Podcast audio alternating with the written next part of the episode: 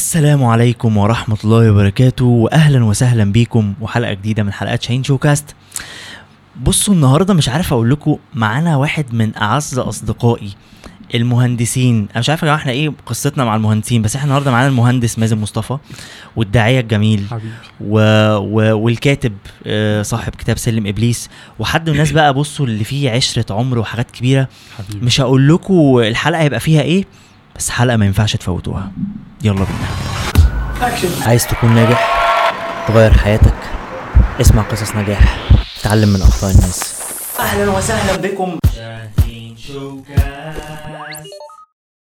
طيب خليني قبل ما آه، نبدأ ال- الحلقة كده أقول لكم إنه آه، اولا طبعا إيه ما تنسوش تفعلوا الجرس وتشتركوا في القناة لأنه عيب قوي إن الناس تبقى تتفرج على البودكاست على اليوتيوب أو بتسمعوا على برامج البودكاست ومش مشتركين في القناة فطبعا تشرفونا باشتراك حضراتكم وشكرا جدا للناس اللي بتدعمنا ماديا على Patreon على حسابنا على Patreon آه، فجزاكم الله خيرا آه، في حاجة مهمة جدا بالمناسبة أنت مازن موجود معانا في, في ال event بتاع. Qualify Summit إن شاء الله آه، في track كامل عن الهندسة وفي sessions من ناس تقيلة جدا في المجال. فمازن آه، إن شاء الله يكون موجود. معانا. آه، الناس اللي ما تعرفش إيه Qualify Summit هو summit آه، تقريبا الفريق فريد من نوعه في الحتة بتاعت الرحلة المهنية. career summit كبير جدا. و... وربنا وفقنا إن إحنا نعمله بالمشاركة مع iCareer iCareer هي ال- الأساس في إنشاء هذا ال event يعني أو هذا الحدث. وإحنا شاركنا معاهم في التحضيرات. وكمان معانا دكتور هشام العرقي. event أربع أيام آه، لامم 8 tracks ودي حاجة ما حصلتش قبل كده في ال career events عادة ال events بتبقى مركزة في حتة زي supply chain summit أو غيره من ال summits اللي هي مركزة في حتت. لكن المرة دي 8 tracks فكل ما هو له علاقة بالهندسة business بكل مجالاتها و marketing و sales والحاجات بتاعت business كلها mass comm political science computer science 8 tracks مهمين جدا. ف whoever interested أو مهتم من حضراتكم بالرحلة المهنية يخش يبص على ال tracks بتاعت ال event ومهم قوي تكون موجود لأنه ال event مش بس employment fair أو في حتة آه، تعيينات وفرص عمل وظائف مهمة جدا إلا إنه كمان في حتة learning خطيرة جدا جدا. يعني عادة لما كنا بنروح نسمع آه، في, في أي summit في, في ال career أو في الرحله المهنيه تروح تسمع لك talk اتنين آه، session اتنين. المرة دي كم ال sessions وحجم وطول مدة ال event مساعدة إن كل واحد يروح يحضر على الأقل 8 sessions أو 8 محاضرات في كل مجال. ف. والمساحة كبيرة مم. وبعدين الموضوع اونلاين يا مازن فمن البيت تمام ف, ف... فرصة كويسة فرصة- فرصة الناس تتعلم فيها ما حصلتش تقريبا قبل كده بالحجم ده ف و... وايا كان ثمن ال ticket عشان بس الناس تقول لك 150 جنيه ثمن ال ticket لا هو يعني. ساندوتش آه، من يعني. ايا كان يعني وهتروح تحضر وتاخد محاضرات و- وبعدين هيبقى في فرصة عمل وبعدين هتقعد مع mentors في مرحلة كده آه، أضفناها في أول ال event عادة الناس لما بتخش ال summits الكبيرة ما بتبقاش فاهمة نعمل إيه ولا نروح إزاي فين. ف وحجم summit زي ده أربع أيام و tracks و sessions كبيرة جدا. في 300 ساعة محتوى مازن في, ال- في ال event مم، فتخيل الرقم. فعاملين حتة coaching تعالى بقى اعمل شوية assessments و tools آه مهمة جدا تساعدك تعرف ال career profile بتاعك. حلو. وبعدين تروح آه تبدأ تخش بقى آه، تقعد مع coach وتقعد مع career advisor فانت انت خلاص اتأكدت إيه ال track اللي أنا محتاج اخش اكمل فيه ال- ال event تمام. آه، الناس عادة بتستغل ثمن ال coaching sessions بتاعتي أو بتاعه ال coaches التانيين في المجال يعني. فده ticket هتسمع بيه sessions وتخش تقعد مع coach وتعمل شوية assessments وكمان يبقى في فرصة عمل. ان كان ثمن ال ticket أعتقد مش هيبقى آه، فأنا أنا بجد مش بس والله بقول ده عشان أنا مشارك في في عمل ال event بس فعلا أنا لو يرجع بيا الزمن مش هفوت ولا summit وأنا بالذات في فترة الجامعة أو لسه متخرج. آه، تقدروا بقى تخشوا على صفحة ال event هتلاقوها تحت ال- الفيديو مع link دعم القناة بتاع Patreon. آه ونرجع بقى نبدأ مع مازن الحلقة بتاعتنا. مش عارف أنتوا شفتوا ال- الفيديو بتاعنا ومازن قبل كده ولا لأ؟ بس ده أول زيارة لمازن لينا في في الاستوديو. ربنا يكرمك يا منورنا يا مازن. بنورك يا حبيبي. أنا اتشرفت والله. والله أنا مبسوط جدا جدا جدا و excited جدا وأنا جاي في الطريق. آه عشان كذا حاجة يعني عشان أول حاجة أنا جاي أشوف أخويا يعني. و... وعشان أنا جاي و... وشايف نجاح يعني بصراحة ما شاء الله يعني أنت من الناس اللي بتتطور جدا يا شاهين بصراحة. ستر يا أخي ستر. آه ومن الناس اللي بتسعى من الناس اللي بتنجح خطوة بخطوة وماشية السلمة صح يعني لا واقف ولا بتنط.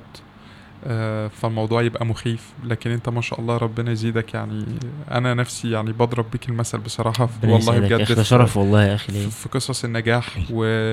والحمد لله يعني تسمع سيرتك جميلة. ربنا يزيدك يا حبيبي ستر والله. ربنا يزيدك. طب إحنا بقى مازن طبعا يعني بعيدا عن عشرة العمر اللي ما. بيني وما بينك الكبيرة بس في بداية حلقات شاهين شو كاست لازم آه، الناس تتعرف بمازن مصطفى. طبعا.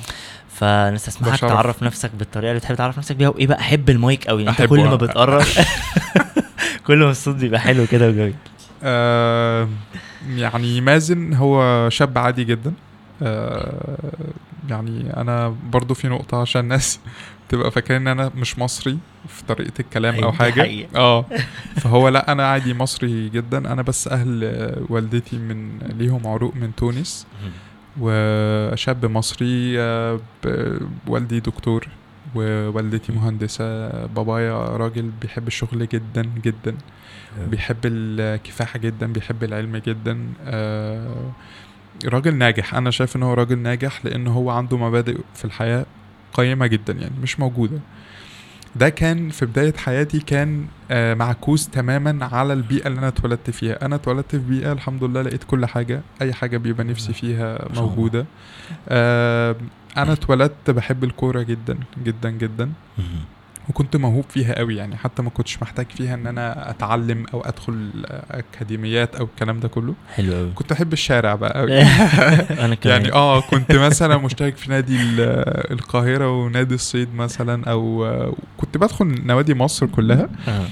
فلكن كو- كان الشارع بالنسبة لي ليه كده مذاق خاص يعني في الكورة وفي المطوشه وفي الدورات وفي الكلام ده كله.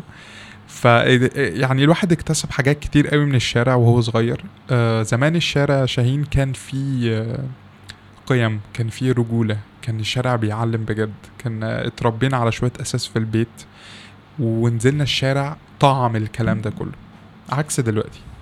فالشارع ميزة إن أنا إن أنا حضرتها إن أنا حضرت الأجيال المحترمة اللي عارفة يعني إيه أصول.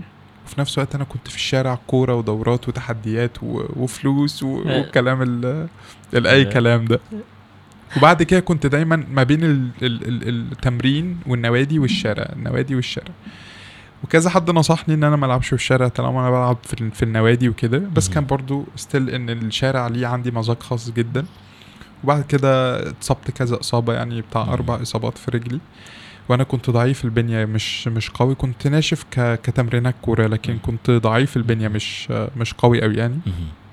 وبعد كده اتصبت ولحد ما جيت بقى في ثانوية عامة كنت منفض خالص بحب الكورة.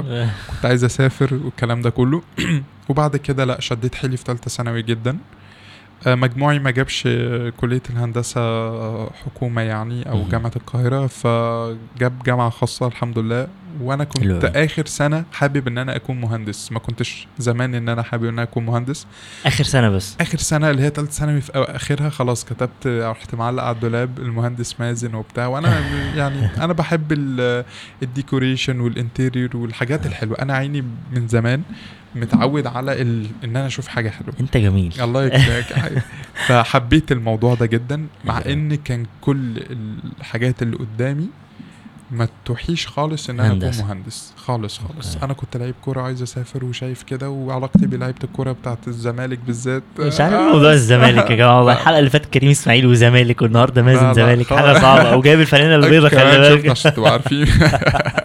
أنا مش مش متعصب والله خالص. بس أنا أنا لعبت في الناديين. أنا لعبت في الأهلي ولعبت في. الزمالك بس الزمالك. أكتر وبعد كده اتصبت. بس أنا بحب النادي ليه كام ذكرى معايا حلوة جدا. للأسف وأنا كمان. آه. أنا زملكاوي يا جماعة. كمان فكرة، ما قلتش. قبل كده بس أنا زملكاوي ده ف مش بحب طبعا أنكش بس شوية لكن أنا مش متعصب خالص. ما ينفعش إن أنا أتعصب أو أخسر حد بسبب حاجة يعني في الدنيا يعني بسيطة زي ديت. بس يا سيدي وبعد كده وأنا في الجامعة كان بقى في تحديات ما بيني وما بين والدي كتير جدا. فرق السن بابايا طول عمره شغل واجتهادات فايه كورة ديت وايه اللي أنت عايزه لحد ما يعني دخلت الكلية الحمد لله ربنا وفقني ودخلت كلية خاصة. مم. بعد كده دخلت كلية هندسة وكنت أول سنتين منفض برضو عادي و... وأنزل التمرين وأنزل كنت واخد آه، كابتن فريق ما الله. والكلام ده كله ومش عارف إيه. لحد ما جيت في لقطة حسيت فعلا قد إيه إن الكورة ممكن ما موفق. تبقاش. okay. يعني داي- ال career ما يعني تبقاش ال career وفي لحظة ممكن تروح. وكانت الكلمة دي بتتقال لي من ناس كتير قوي. وكان والدي دايما يقول لي شهادتك. أهم. حاجة شهادتك فأنا ما كنتش فاهم زي زي أي شاب طبعا. يعني هعمل إيه بالشهادة هي أصلا البلد يعني زي ما يقولوا والكورة مثلاً- بتجيب فلوس والكورة أكتر بتاع. والشهرة واي الكورة بتديك كل حاجة أي شاب يتمناها صحيح لكن حسيت للحظة كده إن الواحد بقى خلاص لأ لا لا لا الكورة مش هي هي رزق ممكن يجي في فترة وممكن ينتهي.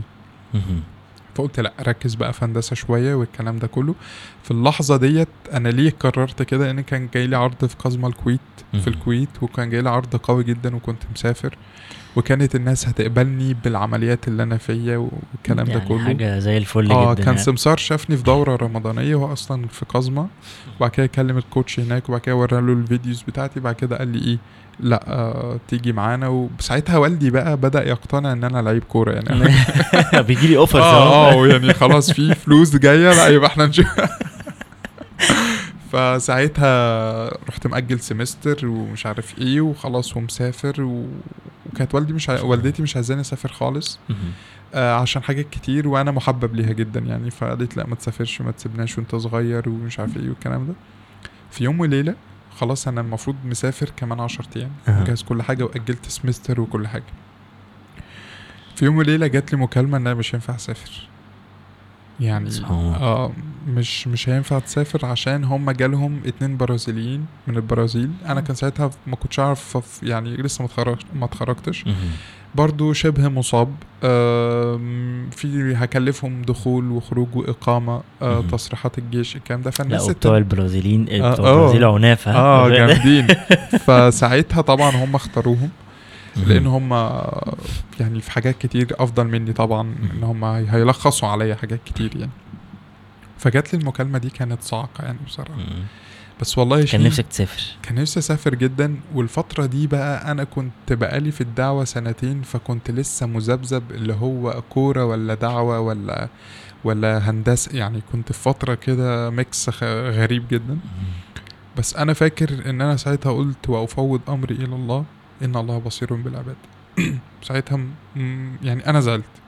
وخدت على خاطري بصراحة. بس فهمت إن ربنا سبحانه وتعالى ليه رؤية تانية خالص يعني بيحركني فيها. ودي نقطة مهمة جدا إن يعني ورد في الأثر يعني أنا أريد وأنت تريد والله يفعل ما يريد. تمام؟ وكان ربنا سبحانه وتعالى يخاطب سيدنا داود في, في الأثر دوت يعني. ف... ف... فلابد إن الواحد يسلم لأن ربنا سبحانه وتعالى بيقدر للعبد تقديرات عجيبة جدا تقديرات جميلة جدا تقديرات متأيفة جدا للعبد. لو انت عرفت أو إن انت حاولت إن انت تأيف لنفسك مش هتتأيف زي ما ربنا سبحانه وتعالى مأيف لك أقدارك اللي ماشية عليك بالظبط زي قصة قصة الشعراوي. رحمة الله عليه يعني لما كان بيقول إن كان في بلد كانوا بيقولوا مثلا إن كل واحد يجي يكتب البلاء بتاعه ويحطه وبعد كده يجي بعدها بفترة فياخد الورقة بتاعته فكل واحد يرفع الورقة يقول لا لا لا أنا عايز البلاء بتاعي. لا لا. لا أنا مش هقدر على البلاء دوت يعني. فأنا عايز البلاء بتاعي. فساعتها ربنا سبحانه وتعالى ألهمني ساعتها خلاص. فوقفت مع نفسي. طيب طالما الكورة انتهت وساعتها اتقفلت جدا جدا جدا وقلت خلاص أنا كده كده مصاب وأحبطت جدا. قلت خلاص طالما الكورة انتهت يبقى أركز بقى. وساعتها بقى ركزت في ال... في الهندسة وركزت في الدعوة جدا. وكنت الحمد لله كنت نشيط جدا جدا جدا و... وكانت حاجة حلوة. فأنا في المجمل شاب عادي آه الحمد لله اتربيت وسط أسرة جميلة والحمد لله. يعني ناس كويسين جدا جدا. آه طبيعي بيبقى فيه اختلافات أجيال الكلام ده كله لكن طبعا. كنت شاب عادي جدا جدا زي أي شاب بيخرج ويسافر ونوادي ويتنطط والكلام ده كله. لحد ما ربنا سبحانه وتعالى حطني في الحتة ال- بتاعت الدعوة. آه بتاعة الدعوة والتركيز في الهندسة شوية بقى اللي هو أصلا أكل عيش يعني. حلو جدا آه. فده الملخص يعني. طب مازن بص هو أنا مش من عادتي إن أنا أسأل أسئلة عنيفة. يعني آه. أو أو بالذات في بداية الحلقة. يعني عادة شاهين شو كاست بيبقى فيه أسئلة عنيفة جدا بس من بداية الحلقة كده لأ بس أنا حبيبك يعني ما أنت ما. تعنفش بس إيه يعني آه، آه، عادة الناس يا مازن بتبقى شايفة الناس اللي شغالة في الدعوة أو الشاب اللي يظهر عليه سمت الالتزام أو كده. بيبقوا شايفين ال... الحتة اللي بره أو. نقطة. محطة الوصول. اللي الراجل ده وصل لها ف ويمكن أنا رخمت على شريف بسؤال زي ده في الحلقة بتاعته وحبيت أسمع إيه اللي كان هل مازن من وقت ما اتولد وهو في حالة الالتزام أو في حالة ال- اللجوء إلى الله اللي هو فيها دلوقتي ولا كان قبل كده في حياة تانية وشكل آخر لمازن ويحب طبعا يشيره مع الناس ف لا هو أنا ما كنتش كده خالص يعني ربنا طبعا يديم ستره بس آه، أنا يعني أنا ربنا كرمني بالدعوة والحركة في الدعوة والكلام الحلو دوت من 11 سنة تقريبا من 2009 يعني أنا فاكر من ما شاء الله. 2009 قبلها صغير قوي مازن آه كنت صغير كان عندي ساعتها 17 سنة واو آه الله. آه، أو 18 سنة أنا فاكر. يا تالتة ثانوي يا أولى جامعه هي. الفترة ديت ومن صغري يا شاهين أنا والدتي مربياني على شوية مبادئ كده حلوة الدعوات الحلوة أسمعها وهي بتدعي طب بشوفها بالليل بتصلي ركعتين طب الله. مثلا لو أنت في مكان ولقيت حد كبير شايل حاجة تساعده طب مش عارف إيه طب رمضان طب لا هي كانت بصراحة من صغري كانت مربية عندي نقطة إن في ربنا حلو وخافوا و... وراعي ربنا في كل الظروف علمتني في فترة إن أنا إزاي أدعي من ضمن الحاجات اللي عمري ما انساها لأمي يعني خالص هي لفتة بسيطة يعني إن أنا زمان كنت بحب الكورة جدا جدا. فكنت كل ما أنجح فكانت تجيب لي مثلا حاجة مثلا هدية اللي أنا نفسي فيها زي تريت مم. كده. ففي مرة كنا داخلين زي مكان يعني فيه الألعاب والحاجات دي كلها فأنا كنت صغير. فقالت لي يلا اختار الحاجة اللي أنت عايزها بس حاجة واحدة بس. فقلت لها طيب تمام. فكان في زي عربيات بقى بتاعت سابق ولاحق. والحاجات دي وإحنا صغيرين. فجبت عربية كانت غالية جدا. فقلت لها أنا عايز دي وكده. فقالت لي ماشي. فاحنا ماشيين فلقيت كورة نايك كده كانت جديدة وحلوة جدا. قلت أنا عايز دي. فقلت لأ. آه، إحنا متعودين إحنا ننزل نشتري فنشتري حاجة واحدة. يا ماما ما يعني ما تجيبيني انت انت آه معاكي فلوس آه, آه ما انت معاكي. انت ليه بخلانه عن مش للدرجة دي؟ فقالت لي لا حاجة واحدة ونتعلم إن إحنا إيه دايما ما نكترش في الحاجات يعني. قلت لها أوكي ماشي. أنا مش مقتنع خالص. يا وقالت لي. تمام. وقالت لي بس أنا أروح بس أجيب حاجة. آه أروح أجيب حاجة والمهم مش عارف إيه. وبعد كده روحت البيت قالت لي بص ما تزعلش أنا بحب إن أنا أعودك على حاجة معينة وطالما أنا قلت لك حاجة واحدة خلاص لكن لو قلت لك انزل وقت اللي أنت عايزه ما فيش مشكلة. ومش أنت عايز الكورة يا سيدي؟ قلت لها آه جدا. قالت لي خلاص إحنا ندعي ربنا. قول له يا رب أنا عايز الكورة. وتدعي ربنا؟ آه والله يا شاهين. تدعي ربنا بالحاجة هي بالظبط. يا رب الكورة اللي لونها أبيض اللي كانت ماركتها نايك اللي كانت في المحل الفلاني.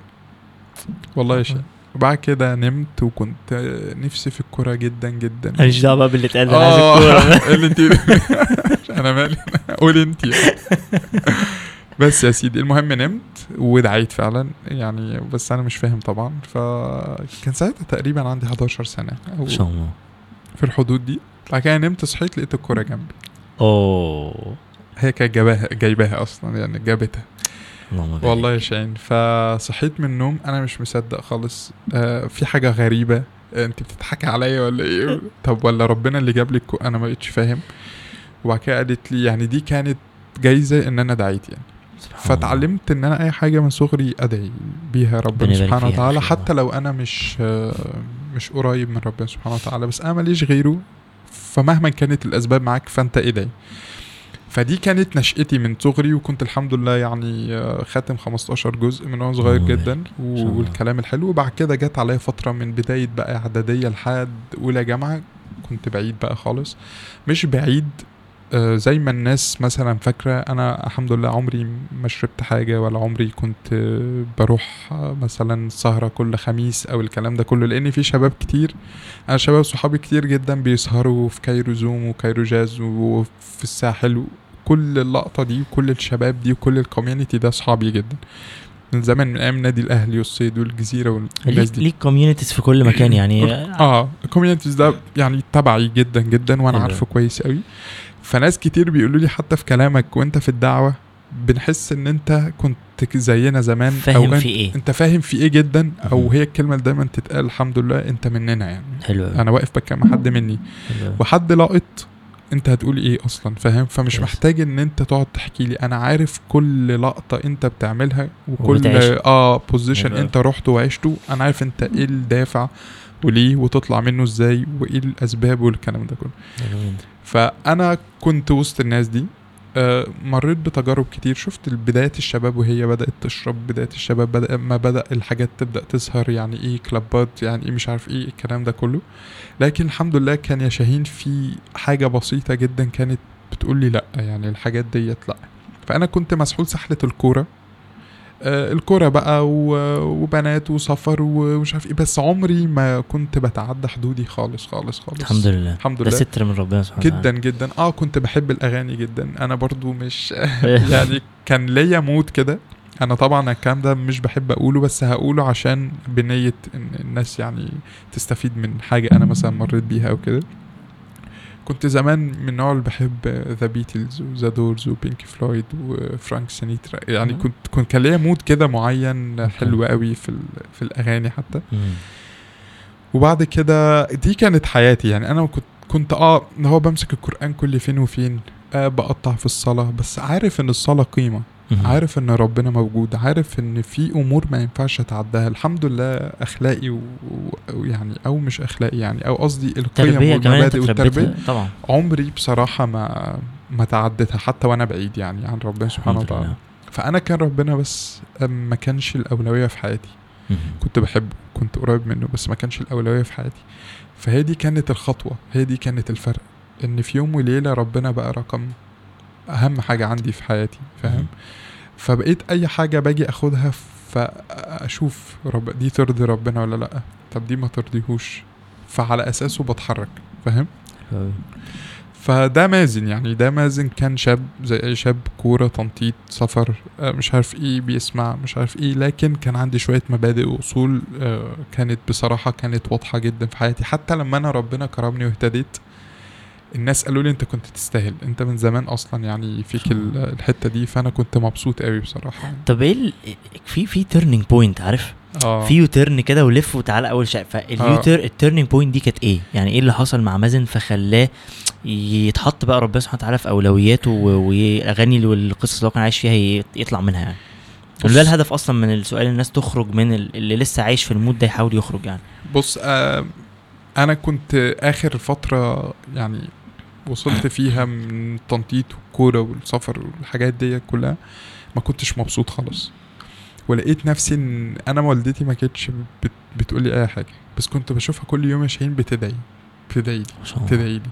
وكان نفسها إن أنا أكون داعية من زمان. يعني كانت مثلا تشوف. مثلا الدعاء في التلفزيون أو مصطفى حسني. هي بتحب مصطفى حسني. أنا كمان ربنا جدا. يكرمه يا رب. أه تشوف مثلا عمرو خالد فترة فاكر على خطى الحبيب وال... آه. والفترة الجميلة قوي اللي كان كلها إيمانيات دي. فكانت دايما تقول لي يا رب أشوفك زيهم وأنا ما عنديش أي علم أو أي way إن أنا أكون زيهم. لكن كنت بقول لها إن شاء الله أكون أحسن.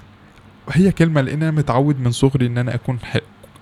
دايما أح... أكون كويس. مم. يعني أي field أدخله لازم أكون قوي فيه. كورة دعوة هندسة لازم أكون حاجة كويسة فيه. مش عشان يتقال عليا إن أنا جامد لأ أنا مش جامد بس عشان أنا بحب طالما دخلت حاجة أجيب آخرها. ف... فكانت حياتي كده بال... بالوضع دوت. لحد ما الدنيا قفلت معايا شوية في كام حاجة. لقيت يعني ناس اتخلت. لقيت إن البعد بقى مش حلو خالص. أنا مش مرتاح يعني أنا مش مبسوط في الحياة وهي كده. ودي النقطة المهمة جدا اللي كل الشباب بتوصل لها دلوقتي. هو بيوصل لمرحلة هو عمره ما هيكون مبسوط. هو بيوصل لمرحلة إن هو بيشرب أو أنا آسف بيدمن شيء أو بيحاول يخرج نفسه بأي شيء من ال mood. من ال mood عشان يوصل للسعادة وللأسف إن ال way ده أصلا آخره ما بيوصلوش للسعادة هو بيقلب أصلا. وعلماء طبعا ال psychologist الناس يتكلموا بقى على الدوبامين والأدرينالين وال- والتغيرات اللي بتحصل والإفرازات اللي بتحصل والكلام ده كله. فالناس بتحاول تهرب من من حاجة فانية لحاجة أفنى وأفنى وأفنى. فدي اللقطة اللي بيمر بيها أي شاب إن هو أصلا بي- عايز يطلع من إدمان معين.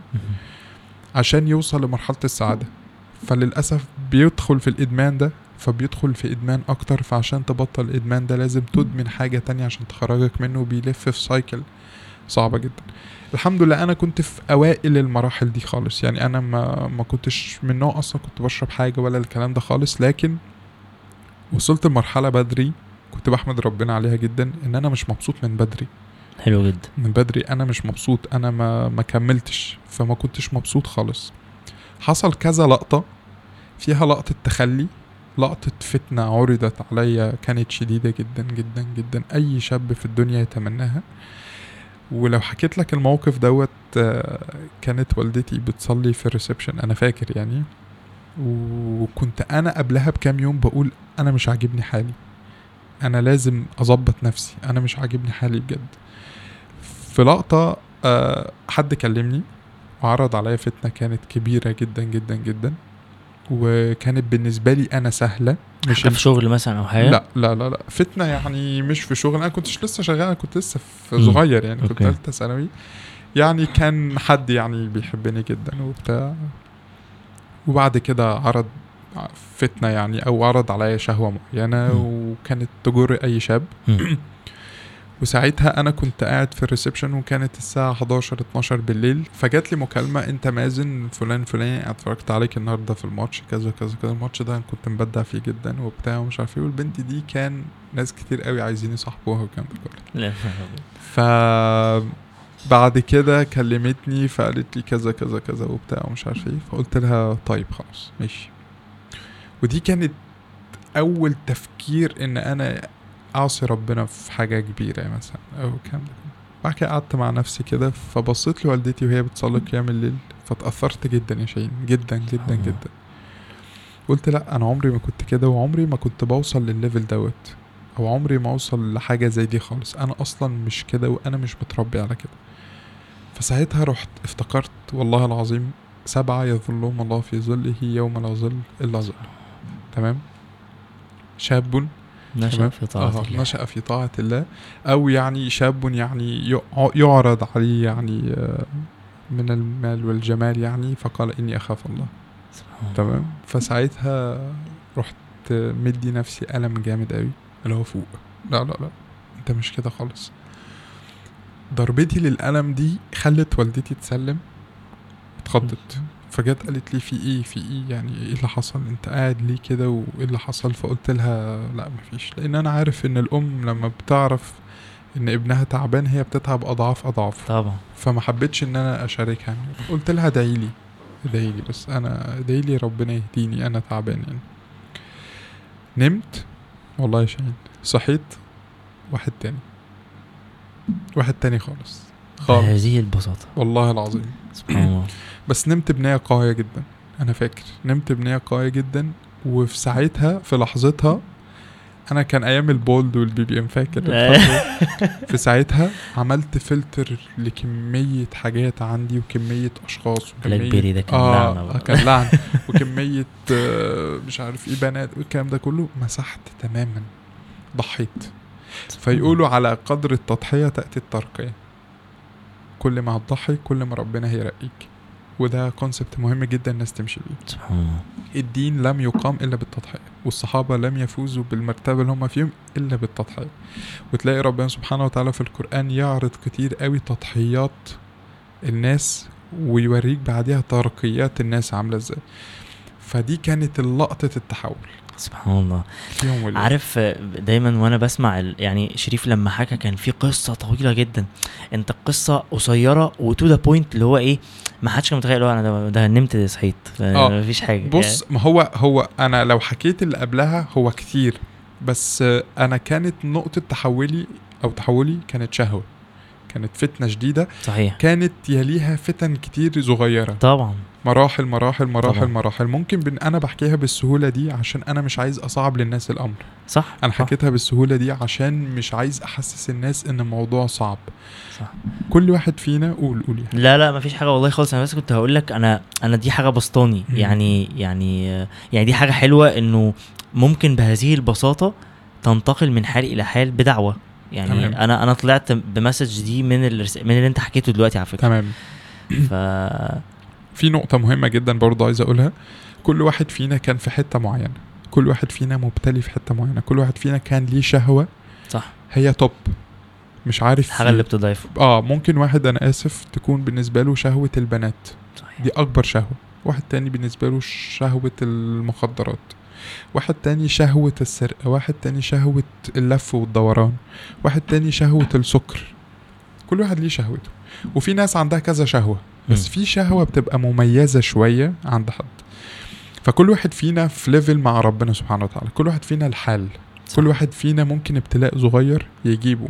وممكن واحد تاني معاصيه كبيرة جدا ومش عارف إيه بدعوة واحدة تجيبه. صح. ب- ب- بخبطة واحدة تجيبه. فاهم؟ واحد تاني لازم ربنا سبحانه وتعالى بدل ما يديله مرة واحدة فيجزأها له. حادثة في message في سقوط في سرقة فلوسه مثلا فيبدأ ياخد باله إن ربنا سبحانه وتعالى عمال يديله alarmات كتير. يلا يلا يلا يلا. فلازم العبد في اللحظة دي يفهم. صح. أنا الحمد لله بحمد ربنا إن أنا فهمت. أنا كانت سبب توبتي كانت شهوة. سبحان الله. مش سبب إن حد خد بإيدي. ودي وقال لي نقطة. تعالى أقول لك. ودي نقطة مهمة جدا. أنا عايز أقولها للناس كلها. مهمة جدا يا شاهين. إن مش لازم توبتك تكون بطاعة. ممكن يكون توبتك بشهوة. تلاقي الحكيم يقول كده ابن عطاء الله يقول إن رب معصية أورثت ذلا وانكسار أو رب طاعة أورثت عزا واستكبار تمام؟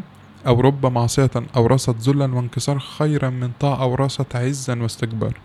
فتلاقي كل الناس اللي قربت لربنا وبقوا في level حلو جدا كان أصلا ال turning point بتاعتهم كانت أصلا شهوة.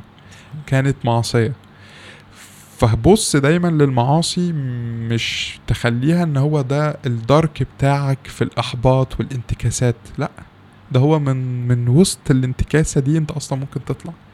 فتلاقي واحد من الحكماء برضو كان بيقول كده بيقول ربما قضى عليك بالذنب فكان سببا في الوصول.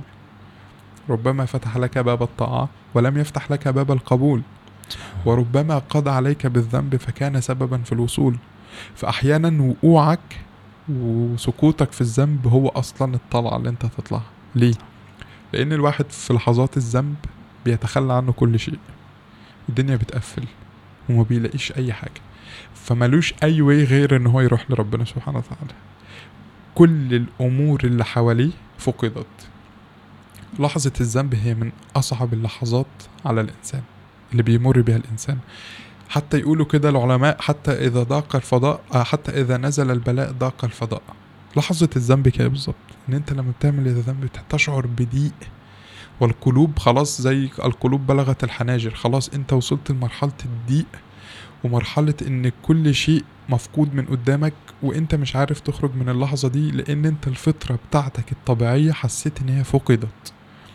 عاصة الإله فتحس إن الكون كله مش مش طايقك. عارف انت لأن الكون كله بتاع ربنا سبحانه وتعالى. فأنت أنت أنت عاصي فوق أرض ربنا وتحت سماء ربنا وبتاكل من خيرات ربنا سبحانه وتعالى. فأنت اللحظات اللي بتجيلك دي لحظات طبيعية جدا لأنك أنت عكست الفطرة. فالفترة دي بقى ربنا يحبها جدا. ليه؟ عشان هو عارف إن يا عبدي أنت مالكش غيري وربنا سبحانه وتعالى شاهين يحب أجمل لحظة هي لجوء العبد في المذلة لأن وأنت ذليل بتفقد كل حاجة تفقد كل اجتماعياتك تفقد كل علاقاتك تفقد كل وسايط تفقد كل مكانات كل إنجازات أنت مريت بيها بتفقد. وأنت ذليل وأنت واقع في الذنب. عشان كده واحد من التابعين كان بيقول دخلت على الله من جميع الأبواب فوجدتها ملأى إلا باب الذل والانكسار. هو الباب الوحيد اللي تجري فيه عند ربنا سبحانه وتعالى. وليا تجارب كتير قوي في الافتقار. يعني تلاقي دايما ال- العلماء والمشايخ والناس الكبيرة يقول لك الباب الوحيد اللي تجري فيه عند ربنا سبحانه وتعالى هو باب الافتقار. لأن ربنا سبحانه وتعالى بيحب إن هو يشوف العبد إن هو ملوش غيره. يعني حتى ربنا سبحانه وتعالى يقول أهل طاعتي أهل محبتي أهل معصيتي لا اقنطهم من رحمتي. فإن تابوا إلي فأنا حبيبهم. وإن لم يتوبوا فأنا طبيبهم. مل هم ملهمش الله. غيري. مالكش غيره سبحان مالكش الله. غيره. فلحظة الافتقار دي هي أقوى لحظة. هي. اللحظة اللي الواحد بيرفع إيده بيمسك في كل أشياء توصله لربنا سبحانه وتعالى. كل لحظة. فعشان كده أنا دايما أقول للشباب يا جماعة لحظة الوقوع حولها للحظة رجوع. لحظة الوقوع حولها إن أنت تقرب. والشيطان بينط هنا بقى. يقول لك آه أنت هتروح لربنا سبحانه وتعالى وأنت مش مكسوف أنت لسه عاصيه طب هتقابله بأنهي وش؟ لا أنا هروح له. مالكش دعوة أنت. هو أدرى علمه بحالي يغني عن سؤالي. أنا هروح. أنا أصلا ربنا عايزني كده. أمال هيغيرني إزاي؟ أمال هو غفور إزاي؟ أمال هو تواب إزاي؟ أمال هو- هو ودود إزاي سبحانه وتعالى؟ فلازم أروح لربنا في لحظات الذل. والله يا شاهين ما في مرة طلبت من ربنا شيء بذل إلا اداهولي. وأي مرة طلبتها من ربنا سبحانه وتعالى وفيها كبر أو فيها إن أنا ما أنا ممكن أعملها عمرها ما جات لي. فدايما ادعي ربنا بافتكار مفيش منساش في مرة كان في event كبير جدا. غير ال Life Capsule غير عايزين نكرره بقى. نفسي جدا. آه والله. إن شاء الله الدنيا تفتح شاء ونكرر الله. بإذن الله. مرة كنت كان في ايفنت كبير قوي قوي قوي قوي وقلت الناس كلموني وكان حد كبير كلمني وقال لي تعالى وبتاع وأنا بصراحة بيني وبينك كنت خايف. عدد كبير قوي لا لا مش لا مش عايز أروح. وفي نفس الوقت حسيت إن هي لحظة إن الشيطان بيقولك ما تروحش عشان الناس ما تستفدش. وفي نفس الوقت إزاي تفوت فرصة زي دي. ودخلت سألت أختي قلت لها يا منار في عدد كبير جدا جدا جدا. أعمل إيه؟ قالت لي بص واحد زي مليون. مفيش مشكلة خالص. هتقعد تحط في بالك قد إيه ناس كتير وناس مركزة. أنت كده مش اطلع قول اللي عندك وخلاص. وربنا سبحانه وتعالى هو اللي بيوفق. فأنا كان لازم أرد بكرة. وأنا كنت مثلا زي النهارده ولازم أرد بكرة. فقلت أنا ماليش غير ربنا. هروح له. وقعدت أدعي ربنا والله شاهين بذل وافتقار مش طبيعي. يا رب أنا ماليش غيرك.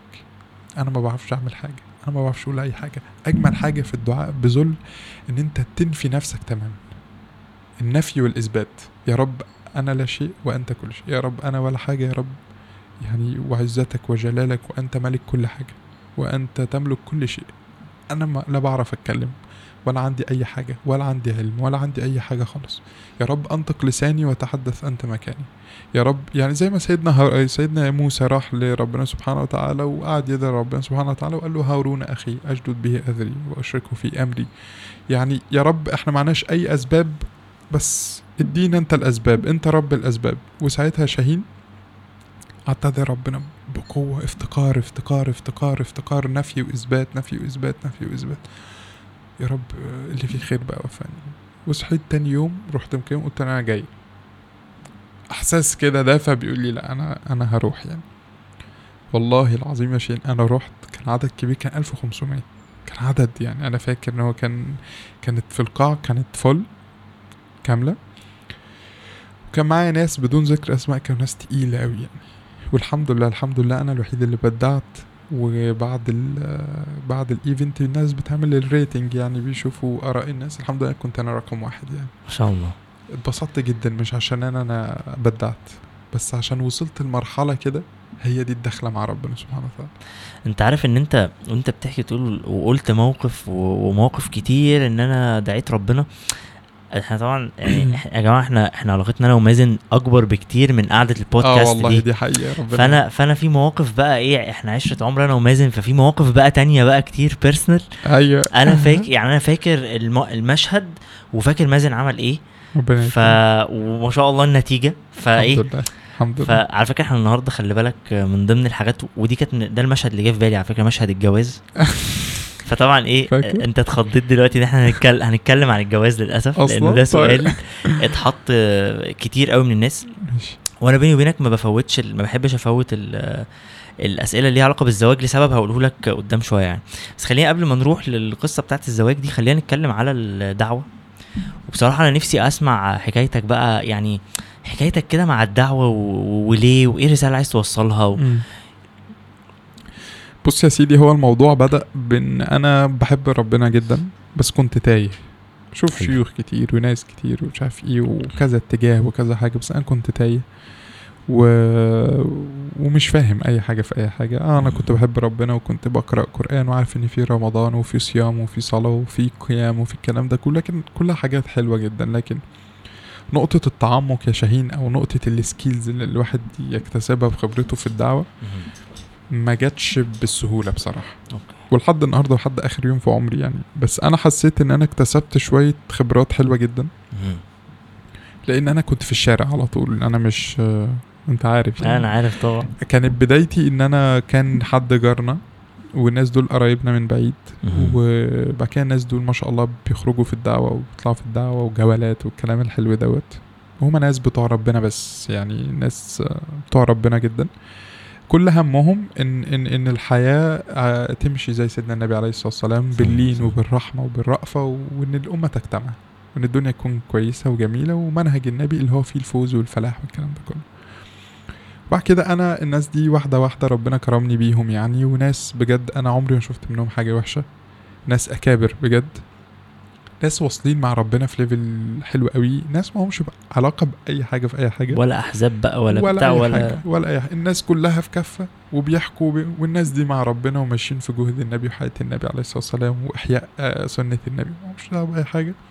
وعشان كده ربنا هم دول أكتر ناس ربنا يعني محافظ عليهم نحسبهم على خير يعني. والناس كلها ربنا يعني يحفظ الناس كلها طبعا. وبعد كده بدأت أدخل وسطهم واحدة واحدة وهم ناس آه، منهجهم بسيط جدا. هي حياة النبي عليه الصلاة والسلام. ما بيتكلموش غير ما فوق السماء وما تحت الأرض بس وإن ال- الدين ده مسؤوليتنا والحاجات الحلوة دي. أكتر ما يميزهم هي البساطة والليونة والوصول للقلب والإخلاص. لأن الناس دي تعرض عليها كتير قوي قوي إن هي تطلع تلفزيون تطلع كاميرات تاخد مش عارف إيه. الناس دي ما مش ده مبدأها خالص. مهم. فبدأت واحدة واحدة أدخل. لقيت عندي خبرات بسيطة مع الشباب فبدأت إن أنا أتكلم مع الشباب. فعشان من أهم النقط ال- اللي كانت بتميز الموضوع إن أنا حاسس باللي قدامي جدا. الدعوة يا شاهين لو ما فيهاش رحمة على اللي قدامك ما تبقاش دعوة. الدعوة لو ما فيهاش إن الواحد يتمنى للي قدامه إن هو يدخل الجنة ويكون في شفقة ورحمة ما تبقاش دعوة. خالص. وعمرك ما هتلاقي الأثر في دعوتك. كان في ناس كتير تيجي تنصح الناس وتزعق مش عارف إيه وأنت ويا ابني هتروح مش إحنا نفسنا لو وقفنا قدام حد كده مش هنتقبل أنا ما بقدرش أسمع حد خالص، بيزعق لي ولا حد بيقول خالص. لأن أصلا تكوين الإنسان بيرفض الأمر. إن أنا أمر. لي صحيح. لكن من وانت طبعا أستاذنا في الكلام ده في البادي لانجوج. وإزاي إن. إحنا نوصل المعلومات إن إحنا من أهم الحاجات إن إحنا نوصلها لل... للإنسان إن أنا أبسط له الموضوع صحيح وإن أنا أشركه معايا وحتى ما أقولوش أنت أقول له إحنا آه ما أقولوش أنت أقول له مع بعض ما أقولوش هنعمل. هنعمل الكلام ده مهم جدا جدا في الدعوة صحيح فالواحد بدأ يكتشف الحاجات ديت المهم بدأت أدخل في الدعوة وحب يعني حبيت الموضوع جدا. وبعد كده بدأت أفهم معاني. بعد كده كنت تايه. بعد كده كنت ساعات بلوش. أنا مش فاهم أقرأ من هنا وأقرأ من هنا وعايز أزود معلومات معلومات معلومات. ما أنا اكتشفت بقى إن أنا مش فاهم حاجة. وأنا ما ينفعش إن أنا مش فاهم حاجة. يعني دي يستحيل إن أنا أدخل الفيلد وما أبقاش فاهم فيه حاجة. بدأت أتعلم من مشايخي أفهم منهم أقعد تحت رجليهم وأسمع. أقدر جدا قيمة العلم. طيب آه، أتشاور معاهم. ناس دي خبرة ناس دي فاهمه وآخد بركة المشورة وأتحرك معاهم مش عارف إيه. فبقيت أشوف أنوار بقيت أشوف حكم بقيت أشوف معجزات قدامي بتحصل. بدأت أشوف يعني إيه ربنا سبحانه وتعالى. كنتش فاهم. آه أنا بحبه والفطرة والكلام ده لكن في بقى عمق شوية كده في التعامل مع ربنا سبحانه وتعالى. واحد بدأ يفهم القرآن شوية بدأ يفهم الحكم. الغيرة على ربنا سبحانه وتعالى بدأت تزيد. آه إن الغيرة على الناس تزيد. أخاف إن الناس أي حد يموت يدخل النار أو أي حد يموت يموت موتة وحشة. فبقيت كل حياتي متمركزة إن إزاي الناس كلها تدخل الجنة. إن أنا أتمنى إن الناس كلها تدخل الجنة. حلو اتعلمنا إن إحنا بالليل ندعي للناس كلها ندعي للأمة كلها ندعي إن كل الناس تكون بخير. ونتذكر دايما القصة بتاعت النبي عليه الصلاة والسلام لما كان. جالس وهو حواليه الصحابة وبعد كده عدى الفوج اللي كان فيه اليهودي وبعد كده النبي بكى حتى ابتلت لحيته. ففيها كذا رواية يعني. فقال النبي قام وقف وبكى وقال نفس يعني ما الذي يبكيك يا رسول الله؟ فقال نفس أزلفت مني إلى النار. شفقة ورحمة النبي عليه الصلاة والسلام. وطبعا الناس لما بتقرأ سيرة تشوف كم الأذية وكم الطعن وكم السب اللي النبي عليه الصلاة والسلام تعرضه وما صدر منه إلا كل رحمة. يوم فتح مكة مثلا هو معاه السلطة ومعاه القوة ومعاه القيادة ومعاه كل حاجة. فقال لهم اذهبوا فأنتم الطلقاء ماذا تقولون فيه؟ قال أخ كريم ابن أخ كريم. قال اذهبوا فأنتم الطلقاء وجنبيه صحابي فلقى إن هم في وضع قوة. فقال يعني اليوم يوم الإيه؟ الملحمة. خلاص إحنا. داخلين ومطرودين وقعدنا ثلاث سنين في شعب ابي طالب بياكلوش حاجة وممنوعين من كل حاجة. فالنبي زعل جدا فخد الراية اداها لسيدنا علي فقال يا بل اليوم يوم المرحمة. خلاص. وبعد كده قال بقى ال- القصيدة الجميلة بتاعته. وبعد كده يعني سيدنا علي يقول له يعني أقاتلهم على أن يقولوا لا إله إلا الله فقال له على رسلك يا علي تمام؟ على أن يخرج الله إيه على أن يعني على أن يهتدي بك رجل رجل واحد واحد خير. خير لك من حمر مم. النعم. فبص الرحمة والشفقة على النبي عليه الصلاة والسلام لا. يتمنى الشر لأي حد يتمنى الخير لكل الناس. لدرجة يبكي كل يوم ستنا عائشة تسمع النبي عليه الصلاة والسلام في بكائه الله كأزير المرجل عمال بيبكي بيبكي بيبكي صدره خلاص فربنا سبحانه وتعالى يوحي إليه يعني القصة أو. الأثر المشهور يوحي إليه يعني ما الذي يبكيك يا محمد إن السلام. يقرئك السلام قل ما الذي يبكيك يا محمد؟ يقول أمتي أمتي أمتي أمتي. شفقة ورحمة على الأمة مش طبيعية. فربنا سبحانه وتعالى يطمنه يقول له إنا سنرضيك في أمتك. بعد كده ال- الآية الجميلة يعني ولا سوف يعطيك ربك فترضى فيقول له والله يا رب لن أرضى وواحد من أمتي في النار. الله. عشم النبي عليه الصلاة والسلام. يسلمك. عشم النبي. ومحبته في ربنا سبحانه وتعالى يا رب ما تدخلش واحد من أمتي في النار. فرحمة رحمة كبيرة آه، النبي عليه الصلاة والسلام. القصة والقصص العجيبة عن النبي عليه الصلاة والسلام في رحمته تخلينا كلنا نتحرك في الدعوة. تخلينا الناس دلوقتي يا شاهين في غفلة الناس كلها مش شايفة إحنا كمان محتاجين اللي يتحرك. صح. ال- ال- الدين لن يقام ولم يقام إلا بالدعوة ولم يقام إلا بالحركة ولم يقام إلا بالرحمة والشفقة على الناس. فلازم نتحرك. الناس دي هيوصل لها الكلام إزاي؟ سيدنا الشعراوي يعني لما كانوا يعني رحمة الله عليه الشيخ الشعراوي لما كانوا بيقولوا له يعني إن في واحد في القطب الجنوبي مش عارف إيه والكلام ده كله ما وصلوش الدين. فيقول لهم أنا ربنا سبحانه وتعالى هيجيبني يوم القيامة يقول لي يا شعراوي ليه ما وصلتلوش الدين؟ قال له نقطة حساب الناس دي مش بتاعتنا دي بتاعت ربنا. صحيح. لكن أنا هسأل إن ليه يا شعراوي ما رحتش وبلغت الدين؟ فالدين لم يقام إلا بالحركة. الصحابة لو كانوا فضلوا هناك بقى في مكة والمدينة والصلاة اللي بمئة ألف بألف ركعة ومئة ألف ركعة وزمزم والحج والطواف كل دوت ما كانوش اتحركوا لنا خلاص. ما كانش الوضع هيبقى كده خالص. لكن الناس دي كانت ذكية وتحركوا بحركة النبي عليه الصلاة والسلام وفتحوا الدنيا كلها والدين انتشر وبقى حاجة جميلة جدا. بس تشوف مدى رحمة الناس مدى رحمة النبي عليه الصلاة والسلام بالبشر. حاجة عجيبة جدا. فده اللي الواحد لازم يتعلمه وحاجات كتير قوي قوي قوي يعني لو قعدنا نتكلم فيها مش هنخلص يعني. إيه الحتة اللي انت م- م- كمازن طبعا الدعوة فيها ناس كتير فيها ناس كتير بتتكلم عن ربنا. إيه الحتة اللي انت بتحاول تركز فيها في في القصة بتاعت الدعوة الرسالة ال- المحددة قوي اللي انت عايز توصل لها من حتة الدعوة؟ اللي أنا شايفه إن إن إن الدعوة مكررة جدا ما فيهاش تجديد آه، ما فيهاش مهارات. آه، هو كل المهارة اللي فيها إن إن واحد بس بيكون طريقته حلوة أو علمه حلو فبيعرف يكيف الاتنين حلو فبيعرف يوصل المسج. كويس. تمام. لكن أنا بكون شايف إن إن إن في فئة كبيرة قوي مش مفهومة. ما. بيوصلهاش الكلام ده. اللي بيفتح أصلا يا شاهين ال- الريموت أو بيفتح اليوتيوب وبيجيب الكلام ده هو الراغب. هو اللي عايز. يتفرج. هو اللي داقت بيه الدنيا وعايز يروح. ايا كان وضعه إيه ايا. كان وضعه إيه؟ في ناس بقى أصلا مش موجودة. فمين هينزل؟ هيوصل لها. طب ال- الناس قاعدة في المساجد. الناس قاعدة في البيوت بتدي دروس الكلام ده كله. حلو. بس الناس دي مين هيوصل لها؟ فاهم؟ نقطة. إن الشباب في أمور كتير جدا ودي من أصعب الحاجات اللي أنا بتكلم فيها وأنا عارف إنها صعبة جدا. إزاي إن أنت تجمع ما بين أمور الدنيا. وتسقطها على الدعوة. أنت دلوقتي لما أنا أجي أتكلم معاك أنا آسف يعني وأنت تقول لي مثلا أنا بطلع من إدمان معين بطريقة معينة. وجيت قلت لك لازم تصلي تقرأ قرآن مش عارف إيه. أنا بقول لك إدمان. أنت أصلا مش حاسس باللي باللي فيا. ما تعرفش أنا بتألم قد إيه ما تعرفش أنا مش طايق نفسي أنا مش طايق أنا آسف مش قادر أمسك مصحف. فاهم؟ حاجة زي دي مفقودة. أمور كتير من أكبر الحاجات اللي بيواجهها الشباب إن الناس عايزة تقرب لربنا وخايفة. الناس عايزة تقرب لربنا ومش عايزة يكون ده attitude ها لأن هما شايفين أسلوب و attitude من ناس معين. كتير قوي معين مش حلو. في هجوم في تنمر في مش عارف إيه في الكلام ده كله. فالناس مفتقدة الحياة الطيبة الحلوة إن هو يقدر يعيش حياته وفي نفس الوقت بيرضي ربنا. يعني كتير شباب يقول لك طب أنا لما هصلي إيه ده؟ ممكن أروح ألعب PlayStation مثلا. إيه ده؟ هسافر. إيه ده؟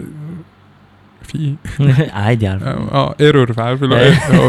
في إيه؟ على فكرة عادي جدا. أنت عارف يا مازن بمناسبة اللي أنت أنت بتقول الناس خايفة أنا في حد لفظا كده يعني. هو أنا في الأول ما كنتش مستوعب خضيت من الجملة يعني. فهمت إن هو خايف إن هو كل ما بيقرب من ربنا وبيصلي بيحصل له مصيبة. أيوه. هو قال كده. اللي هو أنا كل ما بصلي بيحصل لي مصيبة. فأنا خلاص مش هصلي أنا هصلي ليه بقى.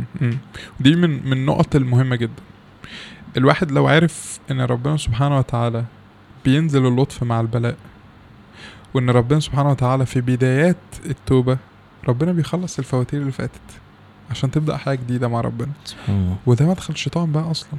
مم. اللي هو بص أول ما قربت راح مديك فاهم؟ وبص ابعد بقى. ابعد بقى يا عم. أنت كنت عايش وهو فاكر إن هو أصلا كان عايش حياة طيبه لكن هو ما عارفش إن هو بيتدمر كل يوم. يعني هي هي دي هي دي المشكلة. لاحظ بص يا شاهين مشكلة اللي ده من ذاق لذة القرب ثم انتكس تمام؟ فيصبح معلق. لا لذة الجاهلين تمام؟ ولا لذة العارفين. خلاص. ولا عارف يجيب ولا لما كان بعيد عن كويس. ربنا سبحانه وتعالى. وخارب الدنيا ولا لما كان كويس. دي من أصعب الحاجات اللي الإنسان يعيش تايه. عشان كده أنا دايما من ضمن الحاجات اللي بقولها دايما وبقولها لنفسي ما ينفعش تعيش من غير ربنا.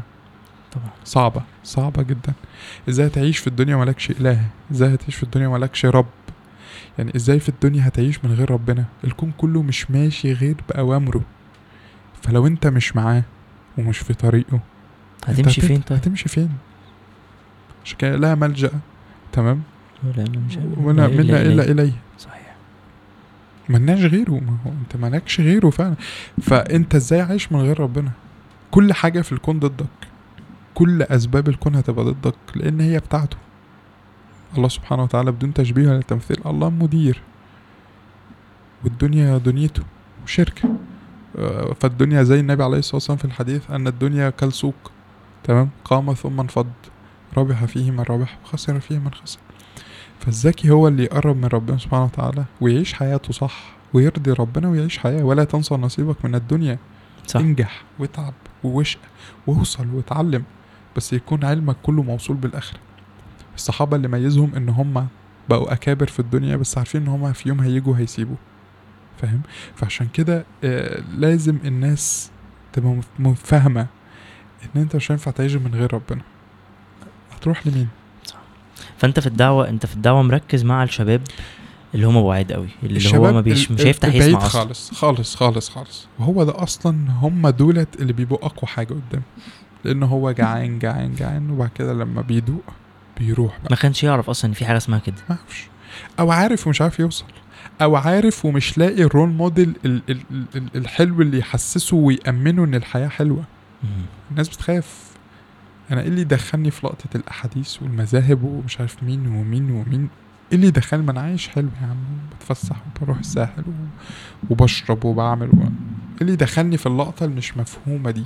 فاهم؟ أنا رحت مرسى علم في مشكلة؟ لا لا مش مش- لا عادي ما أنا بروح الساحل.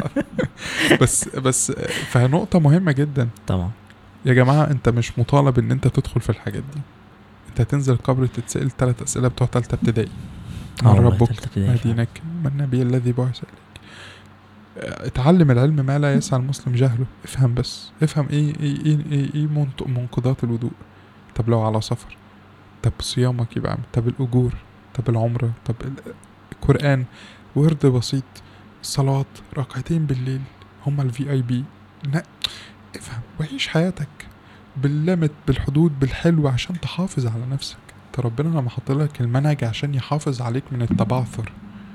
فالحياة من غير ربنا صعبة شاهين ما ينفعش ما ينفعش والله. ضيق وتعب وبعد عن الملك سبحانه وتعالى خلاص ف وقصص من دي زي دي كتير قوي تحكى يعني. واحد قبل كده راح لواحد حكيم فقال له ضاقت علينا الدنيا وكثرت علينا الهموم والابتلاءات وزادت علينا الكروبات فكيف لنا النجاة؟ تعبنا مش قادر. والدنيا ضغط دلوقتي. الدنيا صعبة. جدا. الدنيا من غير ربنا صعبة جدا. طول الوقت بس الدنيا من غير ربنا. فقال كيف لنا النجاة؟ إحنا تعبنا. فرد عليه رد غريب قوي. قال له لو أن الدنيا نقطة المرمى وأقدار الله والابتلاءات هي الأسهم فكيف لنا النجاة؟ هو بقى راح عكسها له فقعد يفكر معرفش فقال له كيف لنا النجاة؟ فقال كن جنب الرامي تنجو. انت متخليك جنب اللي بيرمي الأسهم والأقدار فاهم؟ فبص الموضوع بسيط إزاي؟ طب ما تخليك معاه خليك جنبه خليك في, في طريقه فهتلاقي الأمور بتاعتك جميلة جدا. هل دوت عشان برضو نبقى فاهمين هل ده يمنع الابتلاءات يمنع الكروبات يمنع الكلام ده؟ لا. بس الإيمان بيهون عليك كل ده. الصحابة كانوا مبتلين أشد الابتلاءات. لكن اللي يقولك ال- يعني يعني ال من أهم النقط. أنتوا في ال في الشغل بتاعكم أنتوا بتحطوا نقطة ال goal وال target وال vision والحاجات دي. الحاجات دي مهمة جدا جدا جدا. لأن من غيرها انت مش هتعرف تتحرك. صح. فربنا سبحانه وتعالى حط حاجة حلوة جدا. العلماء يسموها اليقين على الموعودات. اللي هو إيه؟ في vision في target فربنا حط لك الجنة حط لك مع الجنة ثواب. وحط لك حسنات وحط لك حاجات كتير قوي. لو مفيش حاجة هناك مهونة مش هتهون عليك هنا. ودي من رحمة ربنا سبحانه وتعالى. يعني واحد من العلماء كان بيحكي بيقول واحد فقير جدا جدا جدا. بيتعب في شغله جدا وهو رايح المواصلات تعبان والحر والكلام ده كله. وملوش غير عم واحد وهو وعمه بس. وعمه ده من أكبر وأغنى الناس في المدينة. وثري ثراء عجيب. شاء الله. وعرف إن الراجل دوت في, في تعب أو في مرض وهو الوارث الوحيد ليه. بعيدا عن موت الراجل فهو عارف إن قدام هو الوارث الوحيد وهو الوحيد اللي هيورث. وهيبقى عنده ملك كبير جدا جدا جدا. فقالك في الأسبوعين دولت هانت عليه كل شيء. خلاص. الورث بقى. خلاص. ما أنا جاي جاي لي خلاص. مم. فحتى مشاعريا قل ضغط قل ما هو في يقين على الموعود. العربية اللي كان بيركبها هو ما بقاش متأفف منها ولا زعلان ولا حران ولا متضايق. عشان عارف إن في واحدة جاية. لأنها هي هي. بس عارف إن في حاجة كبيرة قوي جاية. خلاص. تمام. فهكذا. فالواحد لما يعيش في اليقين على الموعود فخلاص. عشان كده الصحابة زمان رضي الله عنهم كان كل التارجت بتاعهم الجنة. صح. فمش فارقة معانا الدنيا. خلاص أنا مش فارق معايا الدنيا. في جنة. صحابي يعني يروح للنبي عليه الصلاة والسلام يقول له يعني أنا لو دخلت المعركة وقاتلت وقتلت هروح فين؟ فقال له فأنت في الجنة. فكان في إيده التمرات.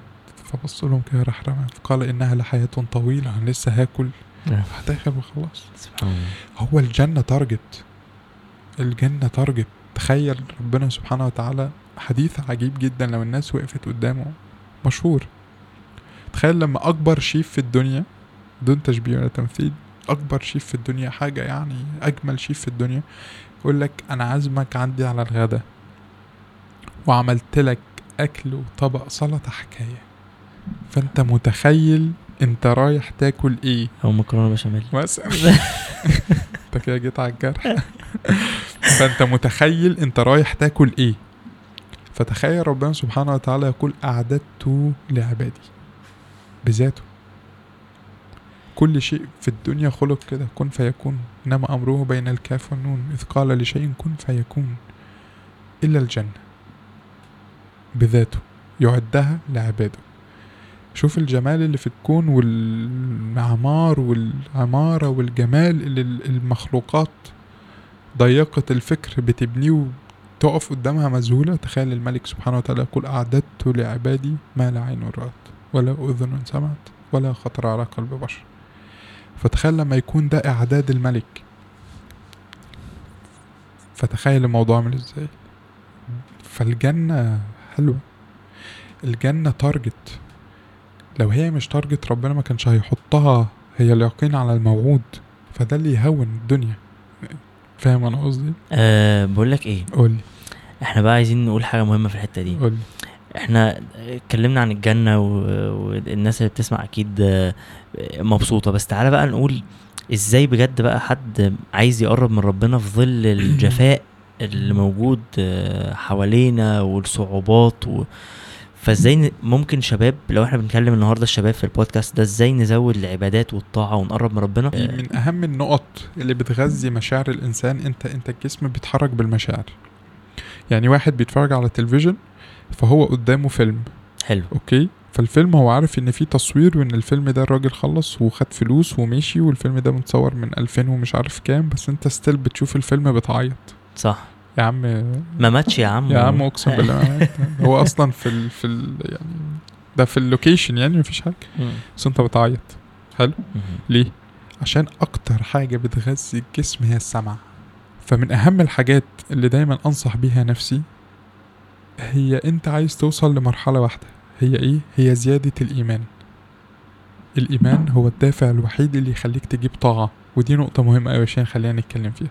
حلو. الإيمان هي هو الدافع الوحيد اللي يخليك تجيب طاعة وتطرد معصية. طب أنا نفسي أجيب حاجة ومش عارف أخلع معصية مني. ليه؟ عشان مفيش إيمان. مش إيمان بالله. هو في إيمان أو هداية هداية الاستدلال وفي هداية الطريق فإحنا مؤمنين بالله سبحانه وتعالى. لكن في إيمان هو الدافع الباشن اللي بيحركك عشان تترك معصية تترك وتروح لطاعة. وتروح لطاعة. حلو قوي عشان كده أهل الدعوة من من الحاجات الحلوة قوي إن هم ما بيوقفوش على الشيء. هم بيغذوا المرحلة الإيمانية فأنت من نفسك تلمس على الشيء. فيقعد يسمعك عن فدي من ربنا. السنس بقى. آه يعني دي لقطة. وعلى فكرة ده هو أصلا منهج رباني. النبي عليه الصلاة والسلام دعوته كلها 23 سنة. 13 سنة في في مكة 10 سنين في المدينة. فتلاقي القرآن مقسوم مكي ومدني. صحيح. فكل الصور المكية كلها كلام عن الجنة والنار والقبر والبعث والصراط والرحمة والكلام ده كله ما فيهاش أي أوردر واحد فيهاش أي أمر واحد فيهاش أي تشريع واحد. ليه؟ هو بيغذي بيغذي بيغذي بيعرفهم مين ربنا سبحانه وتعالى. تعرف إن دي معلومة جديدة وأنا الحمد لله بقرأ قرآن كويس بس يعني أول مرة آخد بالي من ال ربنا يكرمك يا حبيبي. ربنا يحفظك نتعلم منك. يا الله يحفظك والله. فبيغذي بيغذي مين ربنا؟ طب الجنة طب اليقين على الموعودات اليقين طب الكنز المخفي اللي أنتم مش عارفينه. طيب طيب. فالأمور في القلب زادت. فراحوا المدينة. نزلت التشريعات. فقالوا سمعنا وأطعنا خلاص. بيقول لك إذا عرفت الآمر سهلت الأوامر. صحيح. فدي نقطة مهمة جدا. فالنبي عليه الصلاة والسلام 13 سنة في دار الأركم ابن أبي الأركم خلاص الصلاة نزلت في السنة ال 11 مهم. في, في, في أول 13 سنة في مكة. تمام؟ وستنا خديجة ماتت يعني ما كانتش لسه فرضت الصلاة. ويعني آه، يعني ربنا سبحانه وتعالى أوحى لها إن هي ليها بي- بيت في الجنة. تمام؟ فدي نقطة مهمة جدا. إن القرآن بص المنهج القرآني أو المنهج الرباني إن أنت تغذي نفسك عن ربنا سبحانه وتعالى عشان تبقى عارف أنت بتتعامل مع مين. أنت بتدخل على مدير تبقى عارف هو بيشرب القهوة إمتى والسيجارة إمتى. ولو هو دلوقتي في الوضع ده ما تتكلمش معاه في حاجة عشان هيتعصب عليك. ولو هو في في meeting وقلت له حاجة معينة هيتضايق. ولو قلت له الكلمة دي هيتبسط. أنت دخلت في details مع المدير. ولله المثل الأعلى. ولله المثل الأعلى. طب أنت مسترخص إن أنت تتعامل مع الملك. على الأقل تبقى عارف إيه وتلاقي ربنا موضح في القرآن. إيه اللي بيرضي ربنا؟ وإيه اللي بيحب ربنا؟ وإيه اللي مش بيحب ربنا؟ فربنا سهل المنهج جدا. طيب أروح إزاي؟ اسمع. أنت لو رايح لحد وعارف أنت قدره إيه وواخد منه وعارف كل تفاصيله فأنت دوت هيكون ليه عائد عليك في تقديرك ليه. فتدي فرصة لنفسك تسمع. صح كده؟ أنا لو رايح أقابل حد تقيل قوي؟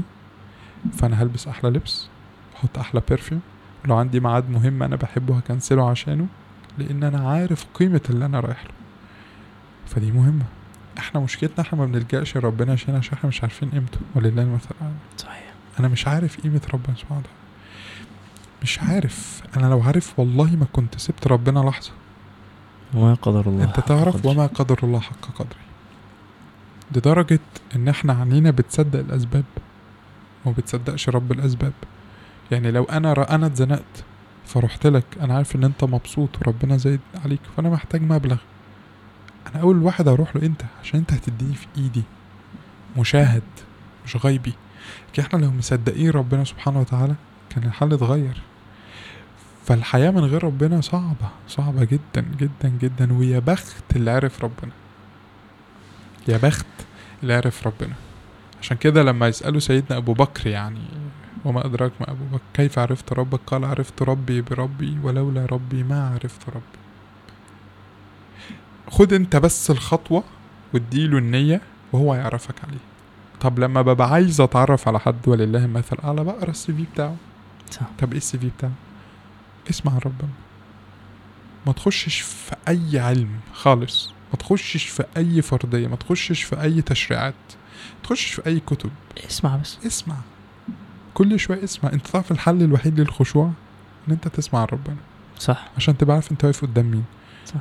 عشان كل حاجة في الكون تهون عليك وأنت واقف قدامه لدرجة إن واحد من الصالحين يعني بيقولوا بيقولوا له هو إحنا عايزين نبتر لك رجلك. قال لهم وأنا بصلي. هو في ملكوت تاني. واحد تاني من الصالحين ويعني يقال إن هو الحسن البصري يعني إن هو كان بيصلي في مسجد. وأنا مش متأكد من يعني من الاسم يعني ولكن يقال إن الحسن البصري كان بيصلي في مسجد والمسجد ده هودي يعني بدأ يحصل فيه زلزال وقع فالناس كلها جريت. فبعد الصلاة يعني بيقولوا له أنت بتصلي والدنيا بتتهد. فقال أتسمعون وأنتم تصلون؟ أنتوا بتسمعوا سبحان الله. أنت سامع ولا إيه؟ الناس دي وصلت للملكوت اللي هم فيه ده إزاي؟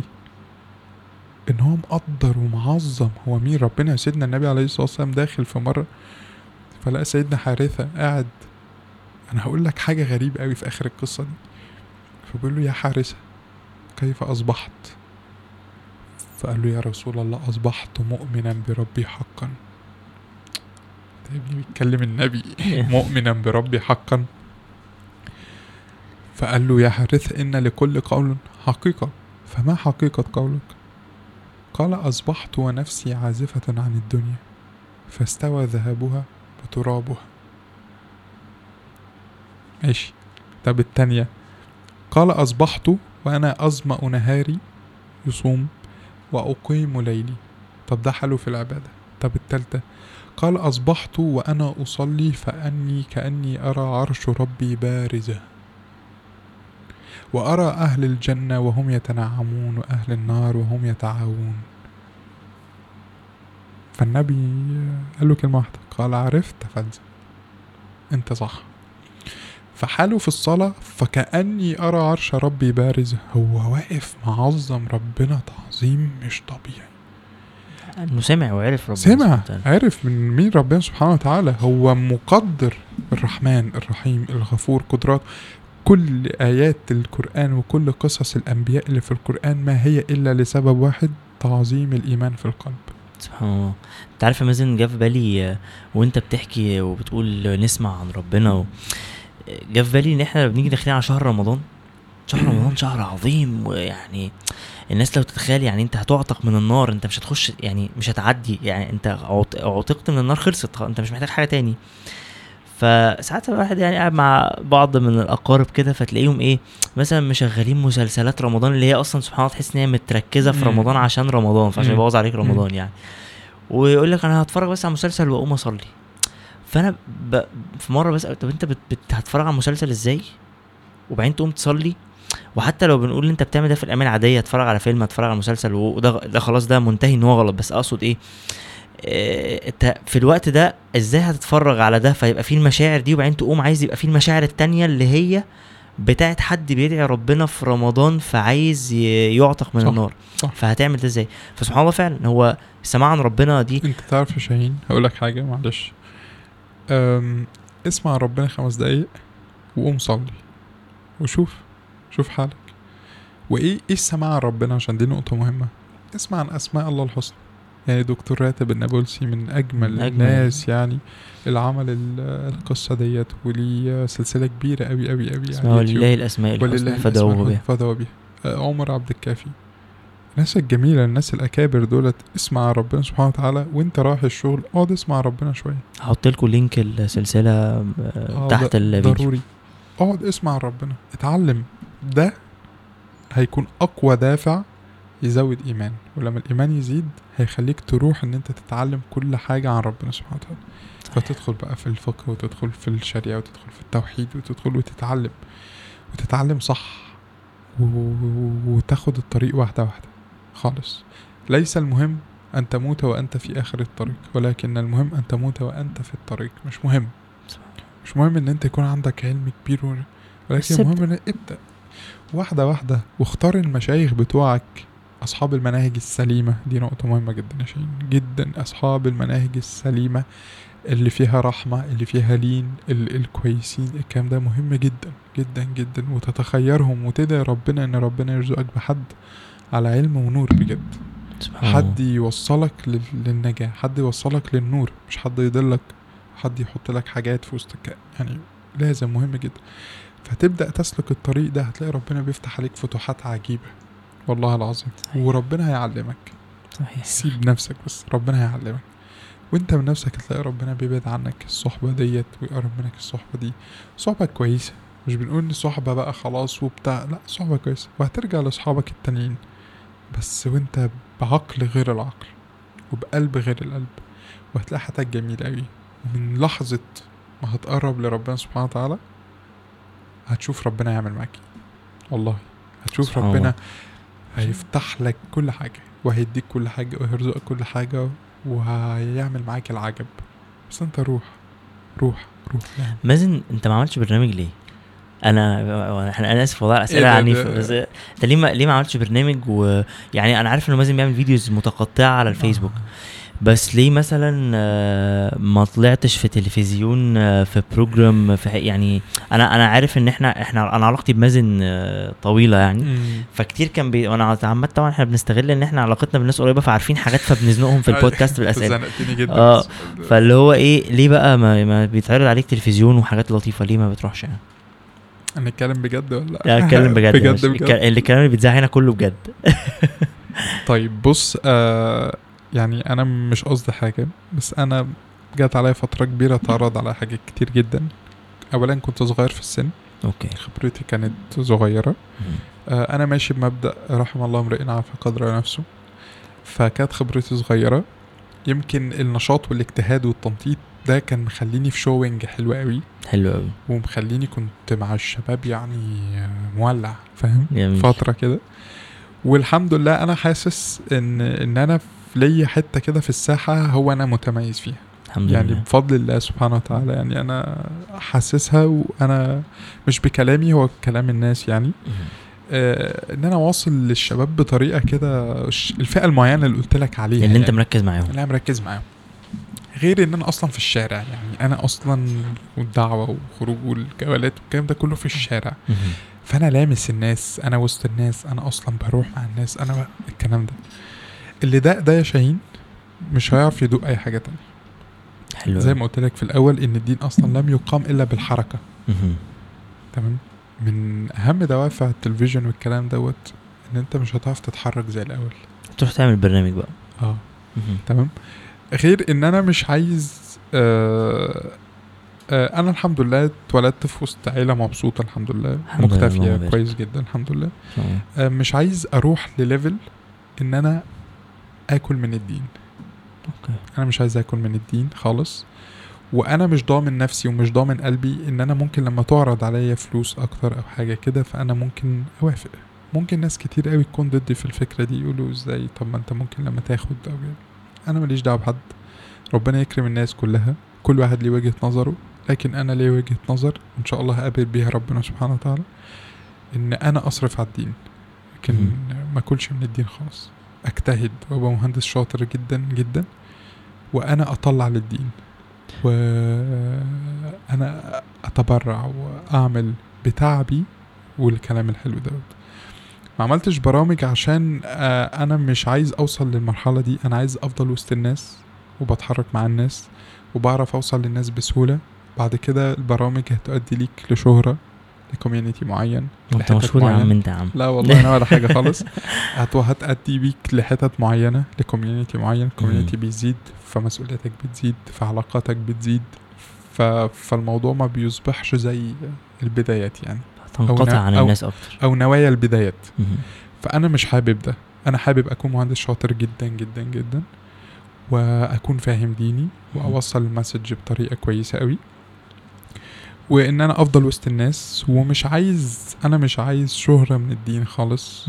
وبحاول أرفضها تماما آه ومش عايز آكل من الدين خالص حتى لو آخر جنيه في بصراحة. بس مازن عشان انت قلت الحتة دي بوضوح فبس لو في حد بيعمل ده آه، ممكن ما يعني ده ده مش حرام يعني مش حرام انه حد يبقى بيقدم دين ويتكسب منه أو حاجة صح أنا بعض الناس اتكلمت في الموضوع دوت وبعض الناس قالوا لا ما فيش مشكلة بطرق معينة وأساليب معينة ب limits معينة يعني موضوع. تاني يعني آه موضوع okay. تاني لكن أنا بصراحة وجهة نظري فضلت ده آه البسيطة المتواضعة اللي ولا أي حاجة لا أنا ضد ده تمام مش okay. فضلت كمان. ده راي الشخص ده راي ده رأيي الشخص. الشخصي. okay. أنا ضد ده. حلو أنا شاهين آه، لأن طبعا الكلام ده مهم جدا. والحلقة دي هتبقى باقية لعمرنا يعني. إن شاء الله يعني ربنا يحيينا يعني. بس أنا مش عايز أقابل ربنا وأنا واكل جنيه من الدين. خالص أنا خالص بص إحنا مش عارفين أعمالنا أصلا كويسة ولا لأ. آه دي والله. حقيقة والله. بجد. أنا مش عارف أعمالي أصلا. هل في عمل أنا عملته مقبول؟ يعني هل في عمل أنا عملته؟ أصلا مقبول. يعني الواحد مش. بيصلي ومش عارف أصلا الصلاة مش سبحان الله يعني. عارف. بس هي دي الحاجة الوحيدة اللي أقدر أقابل بيها ربنا. أقول له يا رب أنا اتعرض علي كذا كذا وتركته لوجهك الكريم. أنا مش فلعلها. ربنا يا أخي يكرمك والله. لعلها طب أقول لك في سؤال بقى من حد بيحبك قوي على السوشيال ميديا. بيقول لك إيه بقى ما تخلي مازن كده الشيخ مازن يحكي لنا كان بيعمل إيه في مش الكلية؟ كان- لو قلت الكلية اللي بيحصل كده مش كنت بتعمل إيه في الكلية بقى؟ وال... الوقت بتاع الجامعة ده عدى عليك إزاي؟ بص الكلية كانت من أقوى المراحل عليا في كل حاجة. سبحان الله. تحدي قوي جدا. امم الدعوة كانت نار ساعتها. كانت احلم أنا وسط 800 شاب يوميا. ما شاء الله. فاهم؟ الحمد لله أنا كنت لاند مارك في الجامعة. وضح بس يعني إيه لاند مارك لا يعني كنت معروف جدا. كنت حاجة كده. في الجامعة ترند يعني. حلو كنت مشهور جدا جدا. كنت لعيب كورة فكنت معروف. شفت لك أنا فيديوهات وحركات هجي لك أنا آه، دلوقتي مش آه، آه. وبعد كده الدعوه بقى زي ما حكينا في الأول ربنا سبحانه. وتعالى كرمني بيها والكلام الحلو دوت. جميل. وبعد كده كنت على طول بقى وسط الشباب والشباب إخواتي جدا وأصحابي جدا. كنت في المحاضرات.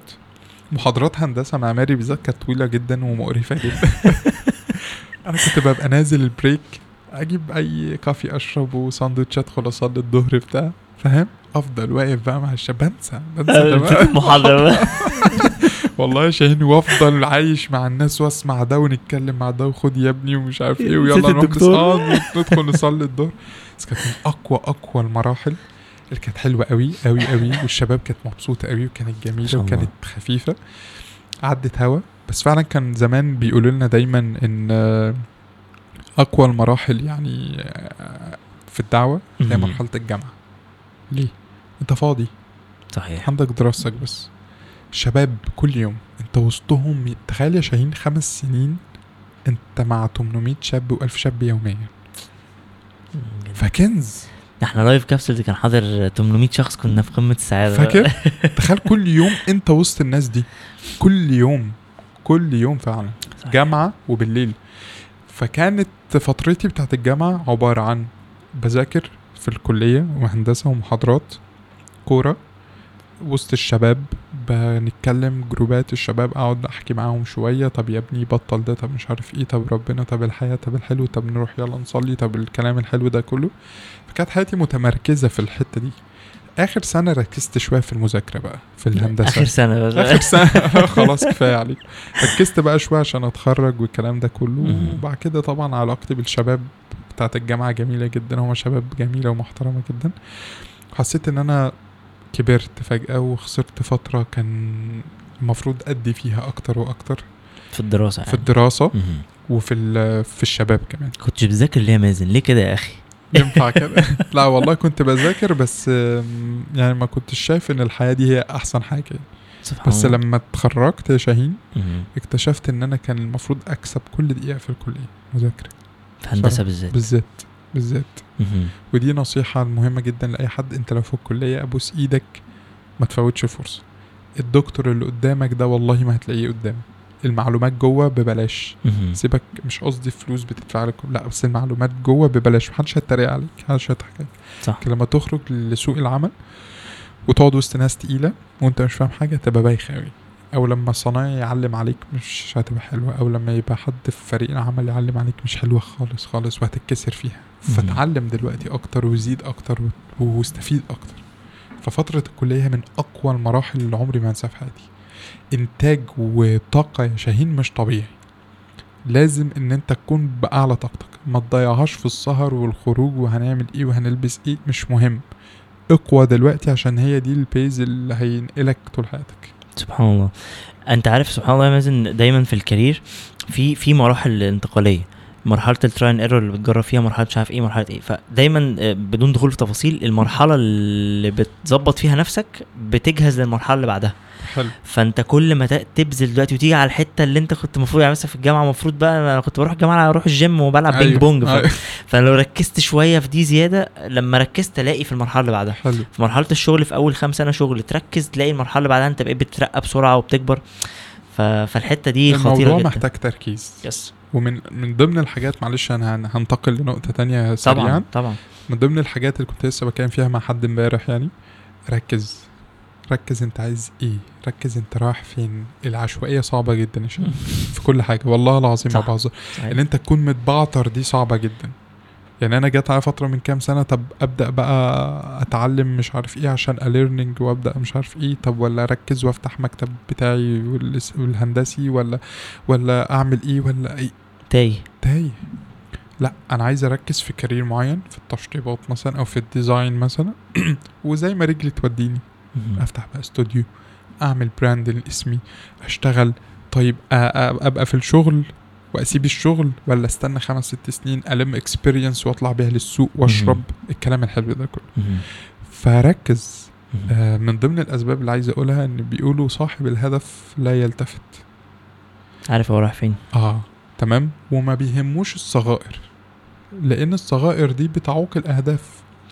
فأنت عندك هدف فروح. فدايما تلاقي كده النبي عليه الصلاة والسلام من ضمن الحاجات الحلوة جدا. كانت الدنيا مقلوبة في بداية الدعوة ومش عارف إيه وسفه أحلامنا وفرج جماعاتنا ومش عارف إيه. فراحوا لعم النبي عليه الصلاة والسلام قالوا له ابن عمك دوت بقى عامل مشاكل ومفرق الشبه الجزيرة العربية وسب آلهتنا وفرق أحل... وكثر احلامنا الكلام ده كله. فعرضوا على النبي يا شاهين كل حاجة. مم. عرضوا على النبي كل حاجة. من أي حاجة الإنسان يتمناها في الدنيا سلطة جاه نفوذ نساء آه، مال الكلام ده كله. فقال له والله يا عم تمام؟ والله يا عم والله يا عم كررها ثلاث مرات يعني. لو وضعت الشمس في يميني والقمر في يساري على أن أترك هذا الأمر ما تركته حتى أن أهلك دونه أو يحكم الله فيما بيننا. target. لو اديتوني إيه يعوقني مش موضوع منتهي. فهو صاحب الهدف لا يلتفت وصاحب الرسالة يصل مهما كان. انت كده كده هتوصل.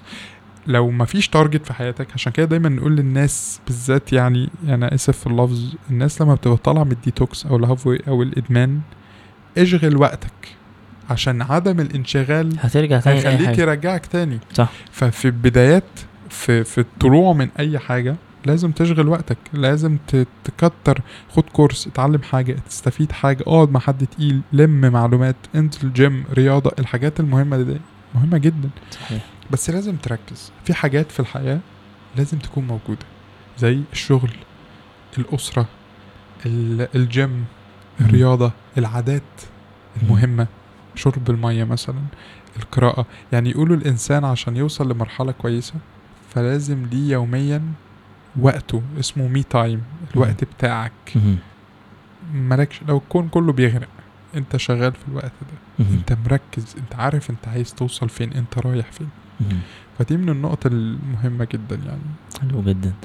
انت اعتقد ممكن اديك break آه، والنبي صح. أي break بس. عشان ظهري حاجة. طب بقول لك إيه في حاجة بقى. مهمة جدا. ماشي. عايزين نتكلم عن سلم إبليس والكتاب آه، وتجربة الكتابة. فاحكي لنا كده عن سلم إبليس. بص يا سيدي ال- التجربة قعدت أفكر فيها كتير.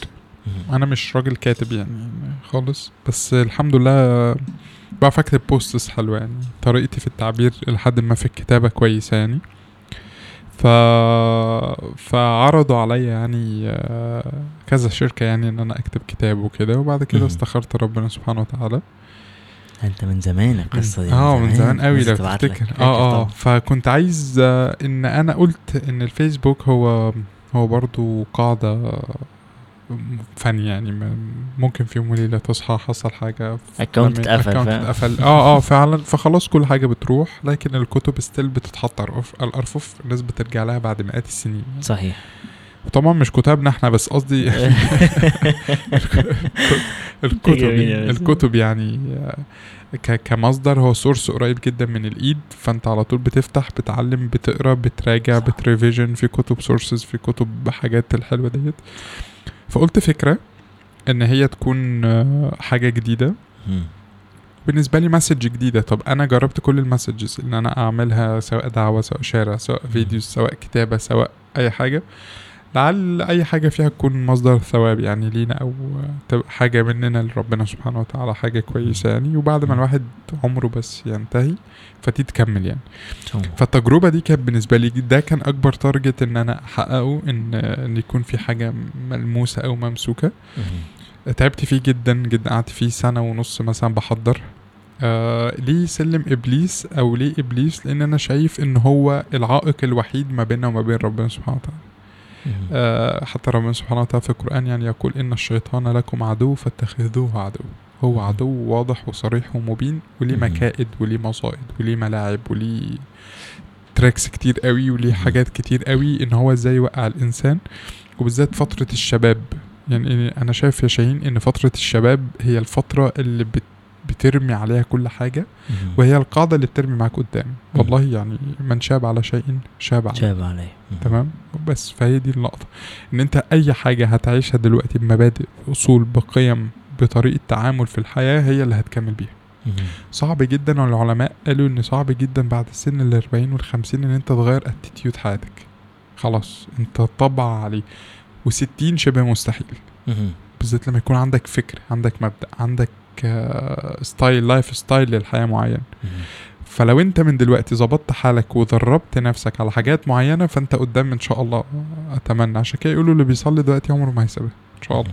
اللي متعود على القيام هيفضل لحد آخر يوم. متعود إن هو كريم خلاص. اللي متعود إن هو يسمع فطول عمره يفضل يسمع. مش هتبقى متغير.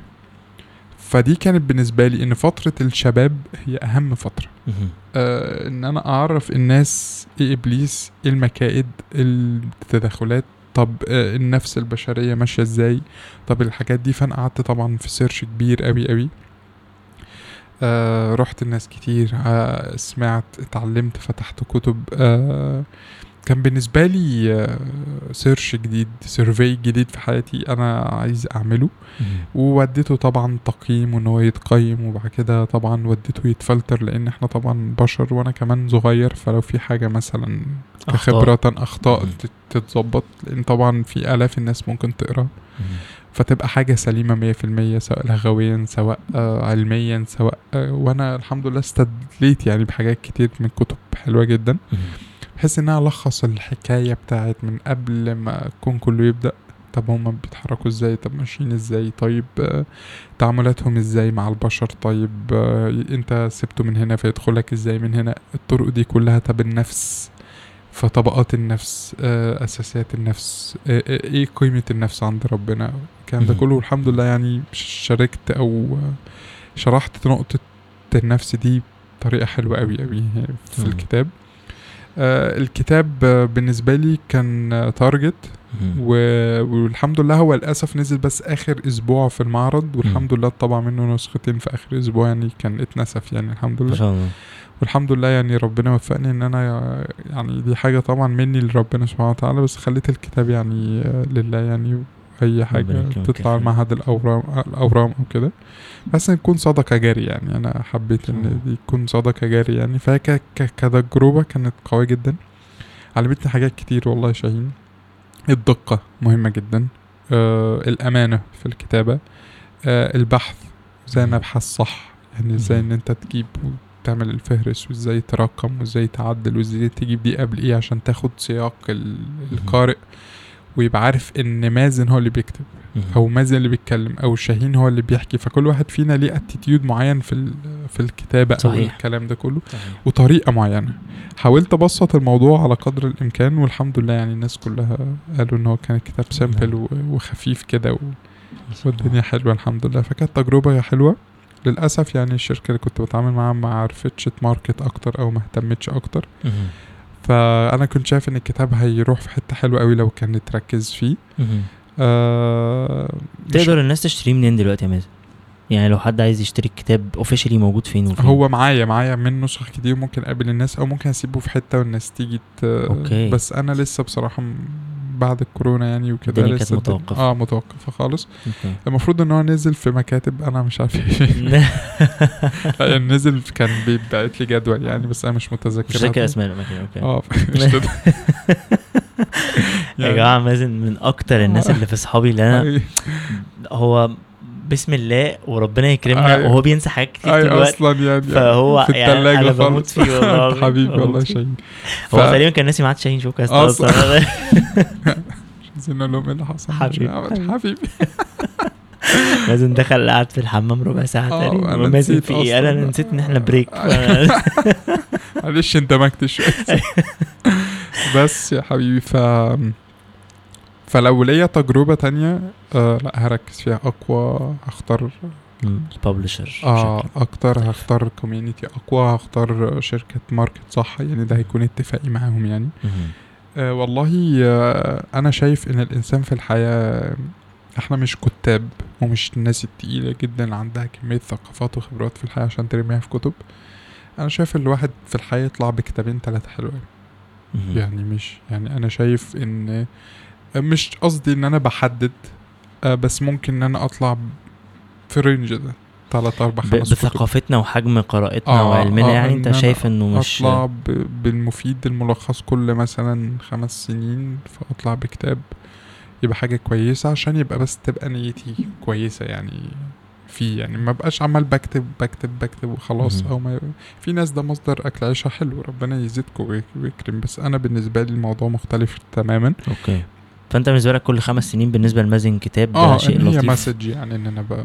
حلو قوي بس فدي بالنسبة لتجربتي يعني مع الكتاب. بص الحتة اللي جاية دي بقى إيه خطيرة جدا. ليه؟ بنتكلم فيها عن الزواج.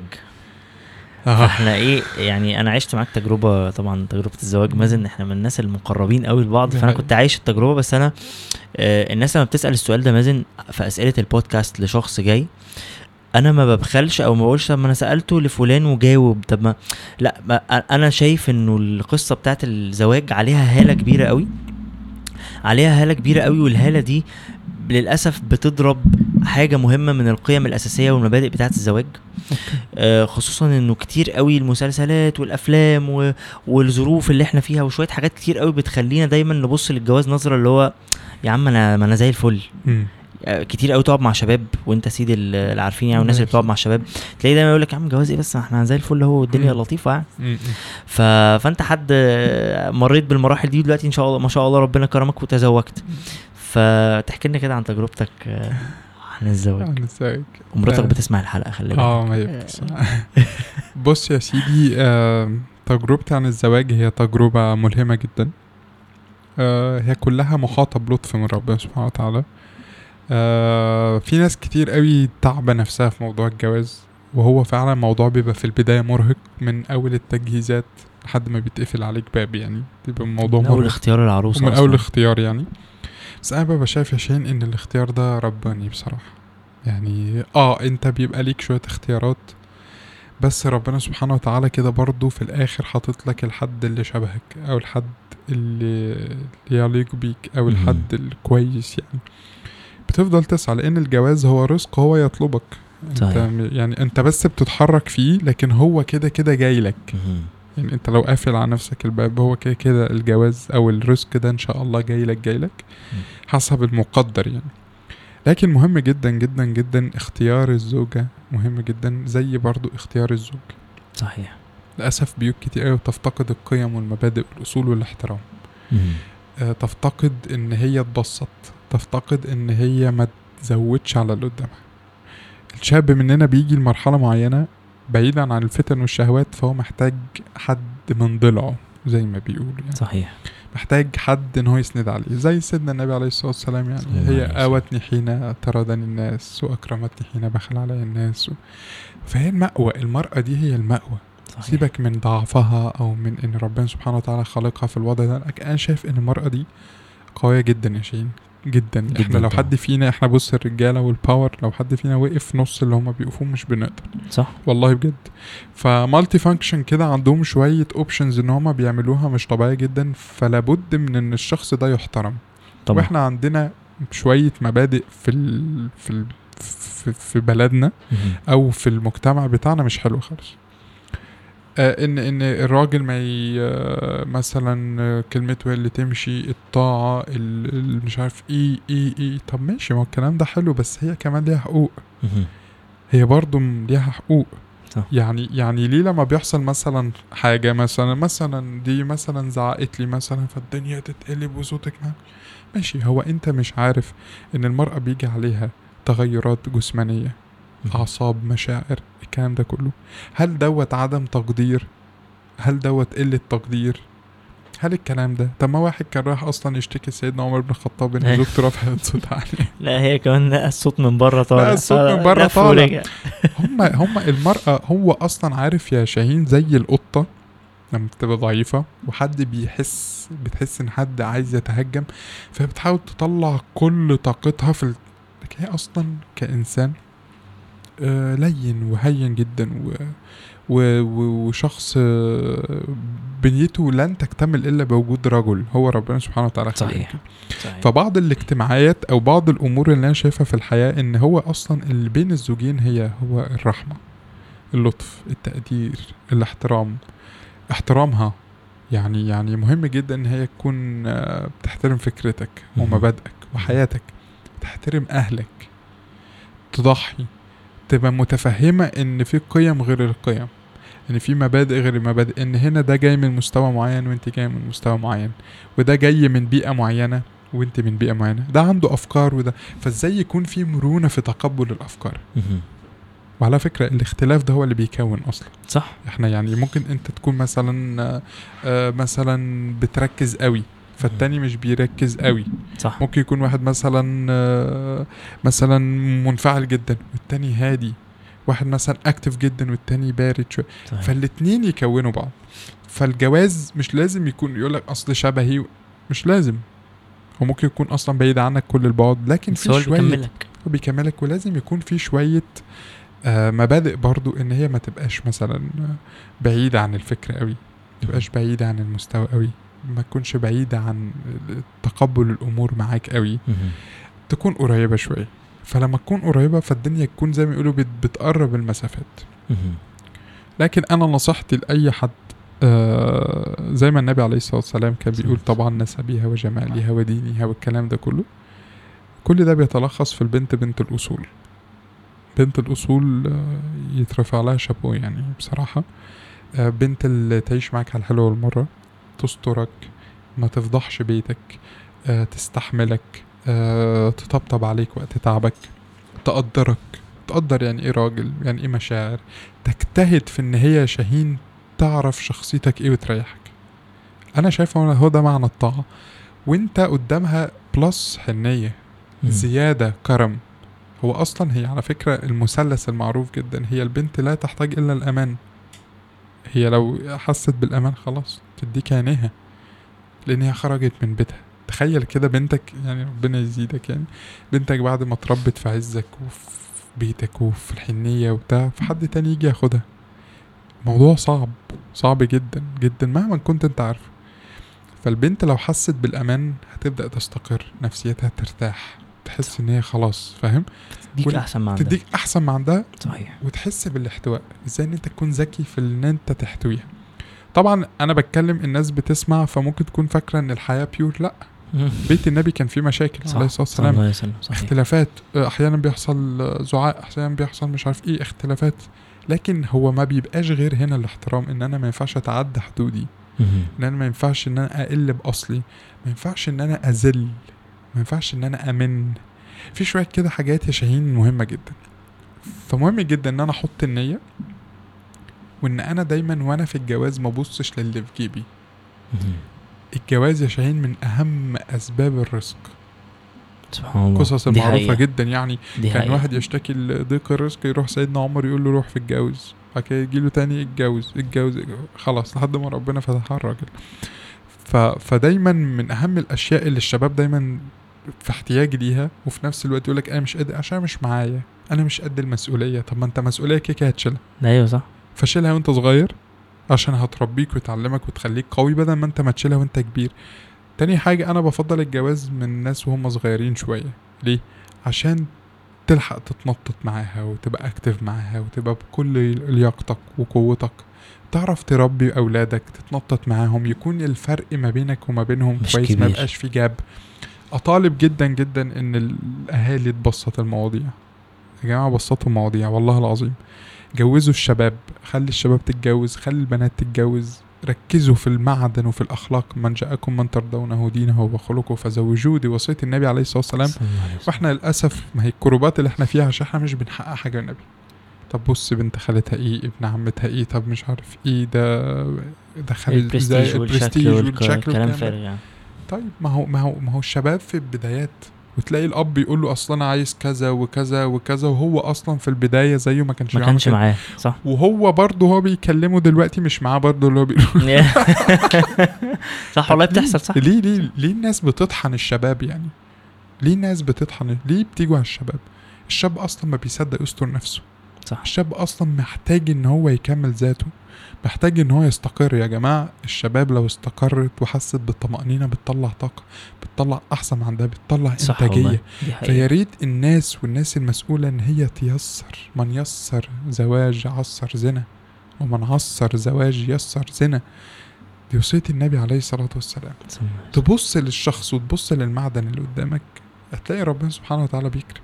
وطول ما البنت مطمنة ومرتاحة خلاص كل حاجة في الدنيا تهون. صح. بيبدأوا قايمة ومؤخر وكام ماشي. ده أصول. لكن يا جماعة لو بس بالمعقول يعني. بالمعقول. ما تزودوش على الناس. ما تتعبوش الناس. ما تحطش الشاب في ضغط لدرجة إن هو مش طايق نفسه ومش عارف يشتغل. ما هو بيروح الشغل بيقابل مديره وبيتعكنن بسبب أسباب شخصية. الزواج المفروض يكون هو باب إن الشاب يطلع الطاقة والإنتاجية. وتلاقي كل الناس الناجحين يقول لك إن مراتي كانت بتطلع أحسن ما عندي. صح والله. ودي عشان كده المقولة صحيح. المشهورة يعني كل رجل عظيم من وراءه امرأة عظيمة دي أو حقيقة. عشان هي بتساعده إن هو يكون في أعلى مراحل الراحة والطمأنينة والهدوء وال stability. فالشاب يعرف يطلع اللي عنده. أنا أنا حابب أشكر مراتي جدا في البودكاست. طبعاً. أشكر مراتك عشان مراتك هي كمان مراتي طبعاً. بتسمع البودكاست طبعاً. ب- طبعا. هي صاحبة الفضل كله. آه والله. ربنا يكرمها لو أشكر. مراتك بسرعة آه، بقى. وبيستحملونا و... دي حقيقة والله. العظيم يا شاهين بيستحملونا. وخلي بالك الشباب الكويسة كتير جدا وأحسن. مننا عشان بس الناس ما تبقاش صح. فاكرة إن إحنا لا لا لا لا والله في شباب ولاد حلال جدا جدا جدا شاهين مش لاقيين دخلوا صح. بيوت واترفضوا ليه؟ صح عشان معهوش فلوس طب ليه؟ صح ليه ليه؟ ليه المظاهر؟ يعني ليه؟ طب ما المظاهر رايحة ياما ناس أغنياء جدا بتتجوز ومش مبسوطين. أنا أعرف قصص ناس كتير كتير كتير يعني كتير. وناس أغنياء جدا جدا وأعرفهم شخصيا. ما فالجواز آه، رزق. لو اتيسر ربنا بيكرم والله وما تبصش للي في جيبك وتوكل على الله وخليك كل يوم في قيام الليل وربنا هيبارك وهتلاقي نفسك متجوز وهتلاقي نفسك الدنيا على ماشية. فكرة مازن انت الكلام اللي انت قلته ده فيه حاجة بقى لأنه كتير دايما بنسمع الناس لما يسمعوا الكلام ده يقول لك يا عم ده بيقول لما هي... أيوه هجيب الشقة منين بقى. أو أيوه بقى حلو الكلام ده. بيقولوا إيه؟ بتقول يعني درويش دروشة. آه، الكلام ده دروشة. فلا الكلام ده مش دروشة. أنا شخصيا والراجل ده إحنا اتنين أنا عشت خبرة زواج وهو عاش معايا من قبل ما اتجوز لغاية. ما اتجوزت. ونقول ونؤكد انه والله العظيم سبحان الله الرزق راح في حتة تانية بعد الزواج. خالص. ومش شرط يوم ما تتجوز اللي هو إيه واحد اتجوز دلوقتي وبعدين يستنى إيه ده ما قالوا في البودكاست وأنت ما اتجوزت هو عادي الدنيا لطيفة. فأنت لا أنت بتصبر وتصبر على المسؤولية وتدعي ربنا سبحانه سبحان الله تلاقي الدنيا اتغيرت آه، لما ربنا يلاقي منك الصدق والإخلاص في, في النية في الزواج ده. حقيقة فعلا. ربنا هيكرمك يعني. وما فيش مشكلة لو نبدا ابدأ بأبسط حاجات. آه ربنا فتح عليك يعني الحمد لله والشكر لله ربنا مش فتح عليك ابدأ بأبسط حاجات وبكرة. هتبدأ وربنا هيزيدك وهيبارك وهيكرمك. وهتلاقي نفسك انت من نفسك بتطور. ومن أهم النصائح المهمة جدا يا شاهين مش لازم تجيب كل حاجة مرة واحدة صح. واحدة واحدة كل حاجة عشان تحسوا بفرحتها تلاقي كل حاجة بتيجي إيد على إيد بتساعد إيد على إيد رحمة كل حاجة هتبدأ بس أهم حاجة إن إحنا يعني لو تلاقي نسب الطلاق للأسف ربنا يعافينا جدا. ويعافي الناس عالية جدا عشان الناس باصه لغيرها الناس بتسمع بره البنات ما تسمعش لبعض كتير يعني دي نصيحة مهمة جدا. أسرار البيوت ما تطلعش حتى للأهل. صح والله, والله يا شاهين دي من أهم النصائح أهم النصائح والله. أسرار البيوت ما تطلعش للأهل. البنات يا ريت تخفف إن هم يقعدوا يحكوا لبعض ومش عارف إيه لأنهم ساعات يشحنوا بعض. إحنا قلوبنا مش صفيه مش نقية.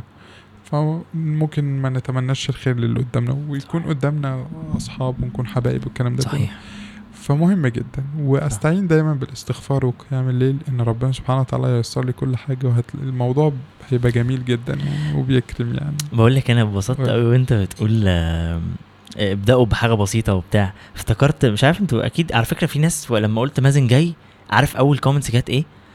يا نهار أبيض. طب أكيد هيبقى في وراء الكواليس. فاكر الحلقة اللي كانت وراء الكواليس؟ كنا قاعدين بنصور جنب المطبخ عشان ما كانش فيه أصلا عندي مكان واستوديو وبتاع.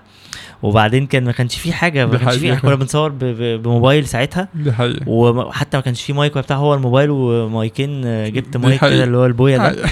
كنا قاعدين بنسجل. فسبحان الله. وحتى لو كان في عربية عدت جنب الشارع. بنقف تسجيل. استنى ده بقفل الحنفية. هتلاقوا الفي أنا هحط لكم ال link ده تحت ال... لازم. تشوفوه و... والناس ت... تستوعب فكرة إنه لأ هو إحنا فعلا لما بدأنا أي حاجة في حياتنا بدأناها بأبسط ما يكون. النهارده ربنا كرم تتجوز وأنت معكش ربنا هيكرمك.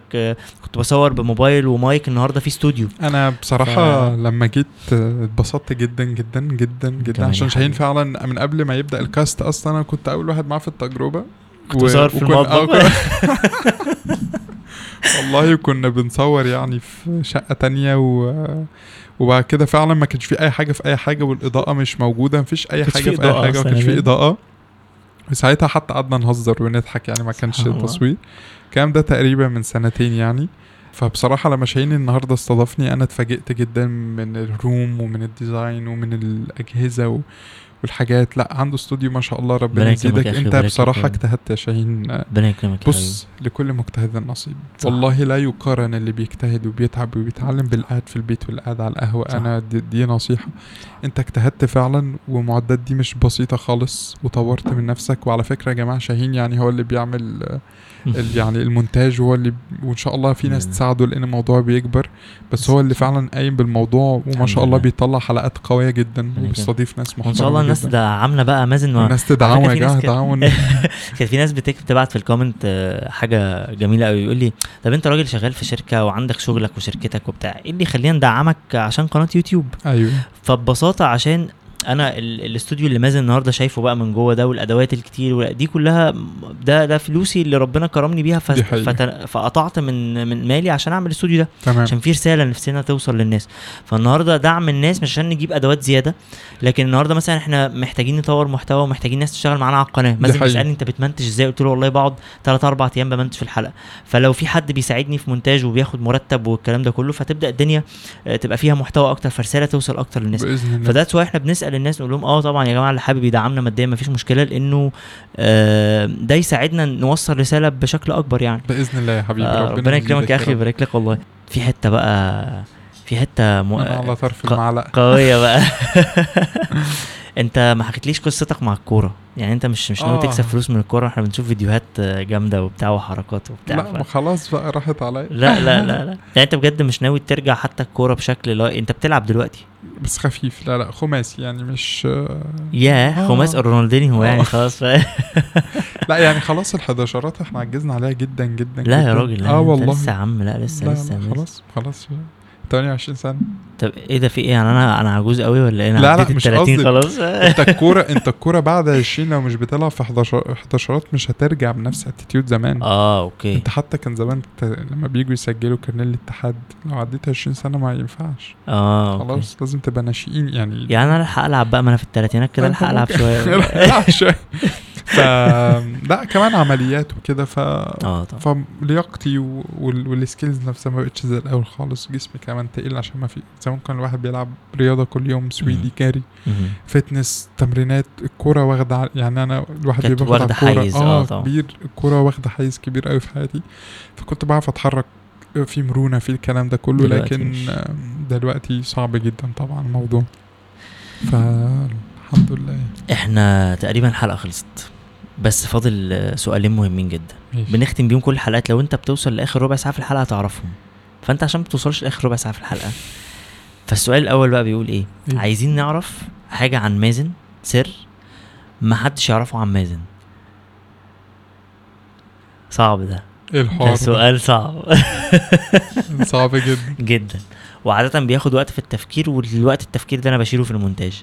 أنا عارف حاجات خلي بالك. هم ما يعرفوها طب ما تقول لي لا مش غششك لا ياش غ- غششك ما بعد اللي أنت هتقوله. من ضمن الأسرار يعني إن في حاجات آه، ببينها للناس بقوة قوي وأنا ما بكونش قدها خالص. يعني شكله سر عميق يا جماعة. لا لا لا. يعني في حاجات آه، ممكن يعني أنا بحمد ربنا إن هو ساعات بيديني كده اتيتيود إن أنا قد الحاجة مم.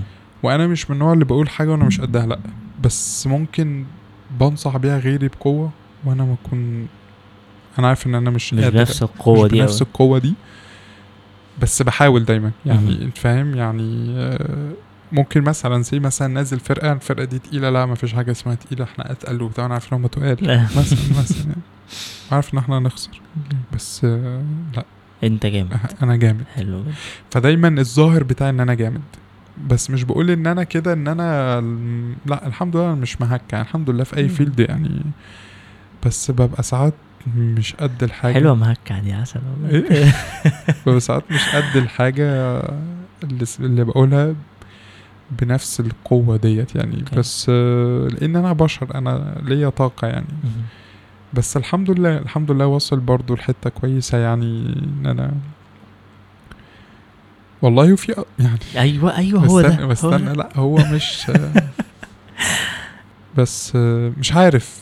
في أسرار ما بيني وما بين ربنا يعني لأ إحنا في سر بقى بص أقول لكم بقى حاجة بقى مازن أقول قول أنت بتحب الحمام قوي يا ابني والله العظيم آه، انت السر- مرعب. أنا ممكن أقول السر بس قول بقى قول بقى ليه بقى. يعني إيه سر حبك في الحمام؟ مش قادر أفهم. لا ما هو أنا برضو سألتك السؤال ده قبل كده لو تفتكر.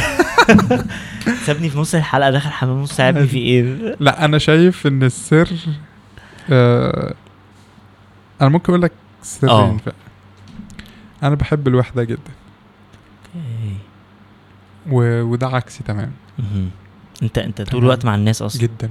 جدا يا شاهين جدا. أنا بحب الوحدة. أو مؤخرا بقيت أحب أقعد لوحدي. الناس معظمها مهم. وبحب أقعد لوحدي بفضفض أتكلم مع ربنا. بس القعدة لوحدي أحسن من الاختلاط بالبشر دلوقتي. okay. بس في بيجي عليا أوقات إن أنا لازم أتعامل مع الناس وأتكلم مع الناس وبتاع بس بقيت. بتجنب. فأنا للأسف اللي ظاهر عليا إن أنا اجتماعي جدا. شوف أنت أخويا وأنت قلت أنا كده. لسه آه آه. بس أنا للأسف أنا بحب إن أنا أقعد لوحدي. ما بحبش اقعد مع الناس. okay. آه مش ما بحبش إيه، آه, تفضل. آه بس أفضل إن أنا أقعد لوحدي. وده سر غريب جدا. محدش عارفه. بس أحب مم. أقعد لوحدي. كنت. هتقول حاجة تانية على فكرة. آه ما بنساش. آه موضوع الحمام. موضوع مهم جدا. جدا جدا. هو الحمام بالنسبة لي comfort zone يعني هو في حاجة بعيدا عن أي حاجة بس هو مكان ال break يعني okay تحس إن كل الأعضاء بتقف فيه وتتعطل. وتبقى الدنيا جميلة هدوء. هدوء أه بحس إن الأفكار بتيجي فيه بقى لا هو مش بتحس هو آه، الأفكار. بتيجي في الحمام فالأفكار بتيجي أحسن posts كتبتها كنت في الحمام. unfollow كتير آه، بقى عارف هو- والله لا مش في الحمام يعني في حاجة أو كده بس اللي هو هو يعني تحس إن الروقان كله في الحمام كده بس أنت ح- قاعد- حمام بتاعنا عجبك ده آه ربنا يزيد. والمراية touch وبتاع حتى ألعب والوان. بس لا هو تحس إن أنا هو بحب أقف في الحمام آه. هو ال- الحمام والنوم. okay. حلوين. بس أنا في من أسراري إن أنا ما بحبش أهرب بالنوم خالص. خالص. أنت بتحب النوم نفسه. بحب النوم بس مش نوم كسل بس نوم حلو. يعني زي الأكل كده. يا جماعة مازن النهارده إحنا بنصور الساعة دلوقتي الساعة 4 آه فمن ضمن الحاجات اللطيفه إنه إيه إحنا النهارده عاشورة فإحنا صايمين فمازن جه في دلوقتي يقول لي إيه ده يا نهار أبيض الساعة 4 إحنا قربنا نخلص الحلقة. طب هننام بقى لغاية نوم بقى معروفة آه دي ننام بس مش كسول خالص. يعني عمري كنت كسول بس بحب النوم. ومن النوع اللي ما بهربش في ناس كتير قوي بتهرب بالنوم. يعني في ناس عشان تهرب. والله يا شاهين صح صح. بتنام. أنا عمري ما اتعودت إن أنا أهرب. أواجه حتى لو مش قد المواجهة بس أخلص اللي عليا. ما. بعرفش أنام آه، من الأسرار برضو اللي عندي شفت بقى شفت ده. ماسورة أسرار يا بقى. شفت بقى لا من الأسرار اللي عندي اللي مش مش بحبها فيا بصراحة. إن أنا ما بعرفش أفصل أوكي أعرف أفصل بس بيبان عليا يعني إيه ما أعرفش لو أنا عندي مشكلة مثلا في الشغل كبيرة تفضل واخدة حجم من تفكيري ودي حاجة مش حلوة خالص. حتى لو قاعد مع ناس ومبسوط وخلاص لا واخدة حجم حيز من تفكيري. تفكير فلازم إن الواحد ودي نصيحة لأ حاول تفصل الشغل عن البيت عن الناس عشان الناس ملهاش ذنب إن هي تقابلك بالوش ده أو بالطبع ده أو الكلام ده كله حتى لو بقابل ناس وببتسم ومفيش حاجة وكل حاجة جميلة بس للأسف كنت الأول بعرف أفصل كويس. دلوقتي ما بعرفش أفصل. دي من أسرار عندي اللي أنا بقعد فيها مع نفسي بحاول جاهدا إن إن أنا أعملها يعني. ومن ضمن الحاجات اللي عايز أوصلها للناس برضو إن طبيعي حد داعي أو حد مش قصدي أنا طبعا بس حد قريب من ربنا أو حد بينصح الشباب طبيعي إن هو بينتكس. طبيعي إن هو بيحبط. طبيعي بيظن في الله ممكن ظنون. أو مثلا بياخد على خاطره. آه لكن بيرجع بسرعة بيستر نفسه بيلم نفسه وبيعيد ترتيبه. ومجرد أفكار كده واترمت خلاص يعني فاهم؟ يعني كلنا بشر عندنا أخطاء ما ايا كان بقى. بنقع بنحبط بنيأس بنحس إن الدنيا قفلت. بس للأسف أنت محطوط في زون اللي أنت لازم تطلع بال باللي أنت قوي وحلو والدنيا جميلة. وده طبعا من الحاجات المؤثرة ومؤذية مم. جدا. إن أنت الناس اتعودت عليك إن أنت الحياة والإيجابية وربنا و... لا. بنقع عادي بشر جدا. بشر. جدا والصحابة راحوا اشتكوا للنبي عليه الصلاة والسلام. يعني إحنا بنبقى معاك في المجالس كأن نرى الجنة كان تحدثنا عن الجنة والنار كأنها رأي عين. ف ف, ف... بس بنخرج بقى ندعي بالأطفال والأولاد والزوجات في الطرق يعني الكلام ده كله. فبنقع عادي. وبنحبط وبنيأس وبنتكسر فينا فينا ناس كتير اتكسرت. طبعا. بس بيجي بقى الإيمان وشوية الحاجات اللي أنت بتقولهم للناس حتى. تبدأ ترجع تاني. صح. عشان كده الدعوة مش للداعي مش للناس الدعوة للداعي. صحيح. فاهم؟ صحيح. بس فدي من نقط ال- إحنا فاضل آخر حاجة نقفل بيها الحلقة بقى. نصيحة. مم. لو يرجع بيك الزمن أه وحد قالها لك كانت هتفرق معاك جدا فتحب تقولها للناس. لا أنا من ضمن الأهم الحاجات بس كمسج يعني أنت عارف أنا بيبقى جوايا كلام كتير جدا. وبس من ضمن أهم الحاجات اللي عايز أتكلم فيها إن يا ريت الناس يعني آه، دايما تحافظ على السلام النفسي اللي عندها شيء. إحنا مفتقدين جدا جدا جدا الإنسان يكون عنده سلام نفسي.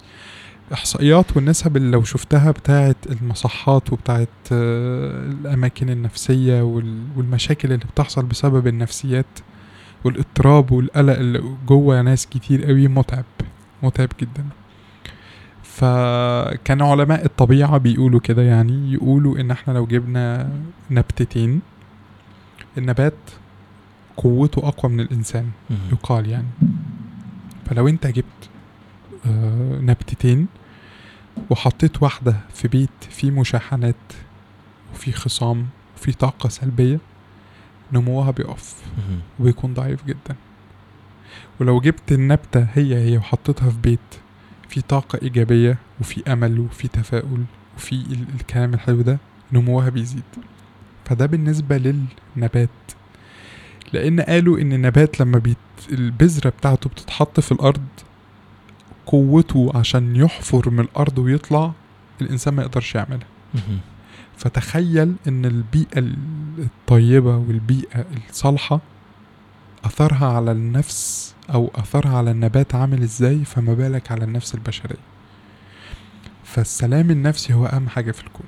والله ولا يؤتى السلام النفسي إلا بالإيمان. لا يؤتى إلا بال بال بالهدوء والسكينة.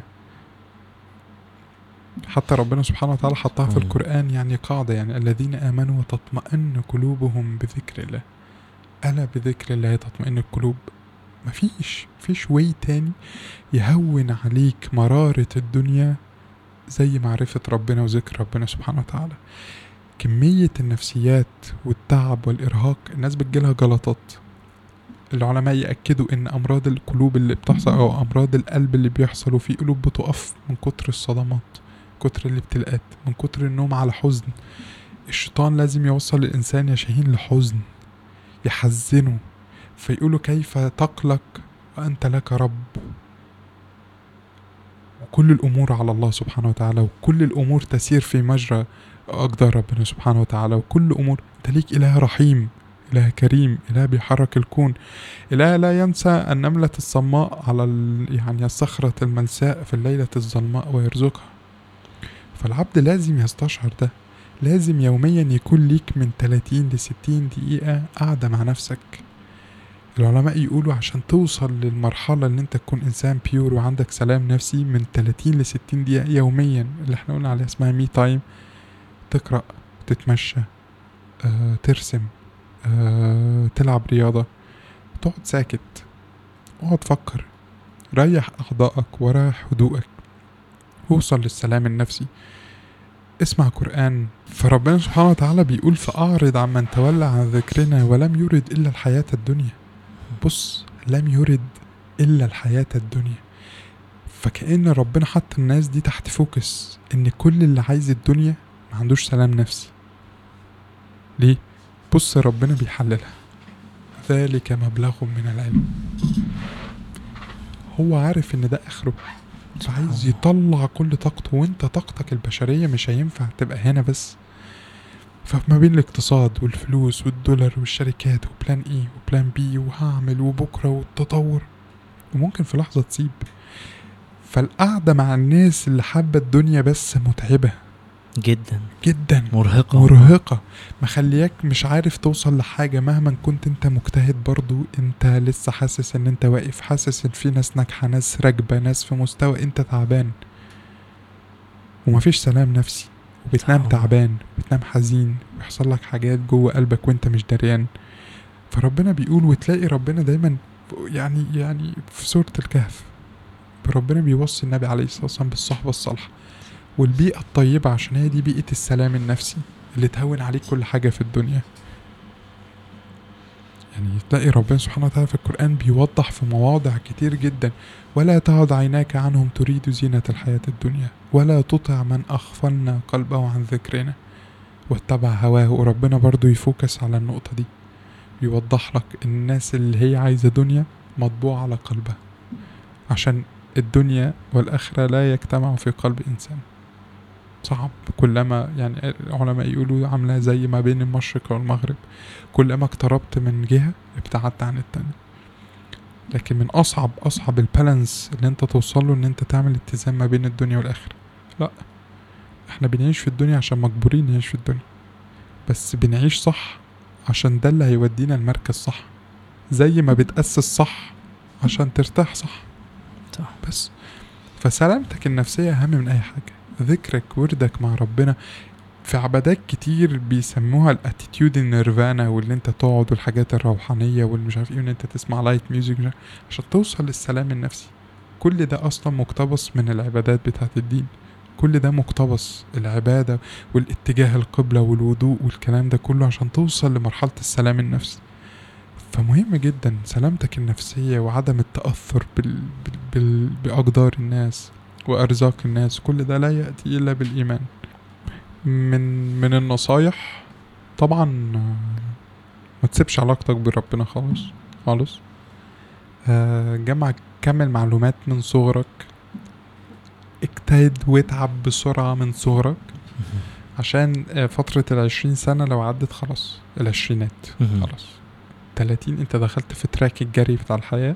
فترات ال 30 دي أسرع فترة أصلا الناس يقولوا من 20 من 30 سنة ل 40 هي أسرع فترة مش هتحس بيها. 40 خلاص أنت دخلت في attitude الناس الكبيرة بقى خلاص. فأنت معاك فترة العشرينات ديت هي أسرع وأقوى وأكتر فترة معاك فيها صحة معاك فيها وقت. وقت مجهود. معاك مجهود معاك كل حاجة اجري فيها. فترة الجامعة اتعلم فيها بإيدك وأسنانك بكل ما يمكن.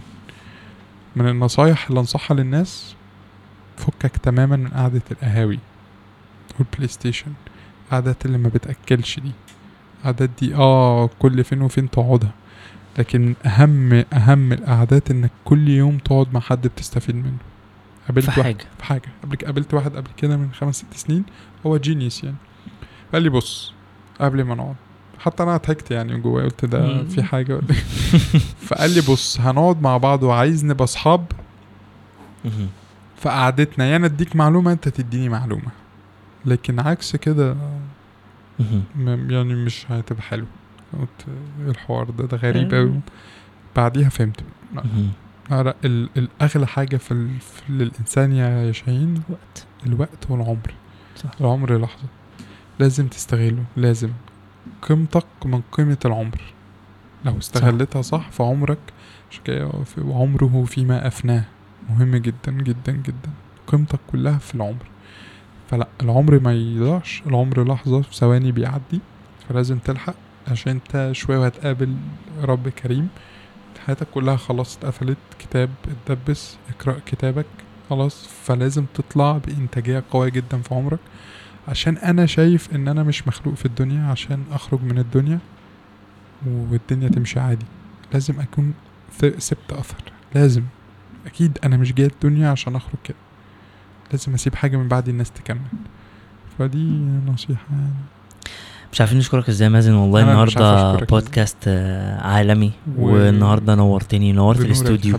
وانت بالذات معزة خاصة أنت كنت. تيجي تصور آه، عند كنا بنصور في أيام- المطبخ آه، أيام فالنهارده ال- استوديو فأنا مبسوط جدا فشكرا جدا لكل الناس. اتفرجت علينا على يوتيوب وسمعتنا على كل برامج البودكاست ما تنسوش تفعلوا الجرس وتشتركوا في القناة وهتلاقوا ال link بتاع صفحة مازن تحت الفيديو وما تنسوش تدعمونا على Patreon عشان إن شاء الله نبدأ الله نطور بإذن الله. محتوى أكتر وأكتر. نشوفكم على خير وتكتبوا لنا في التعليقات إن شاء الله متوقعين مين في الحلقات اللي جاية. السلام عليكم. السلام عليكم.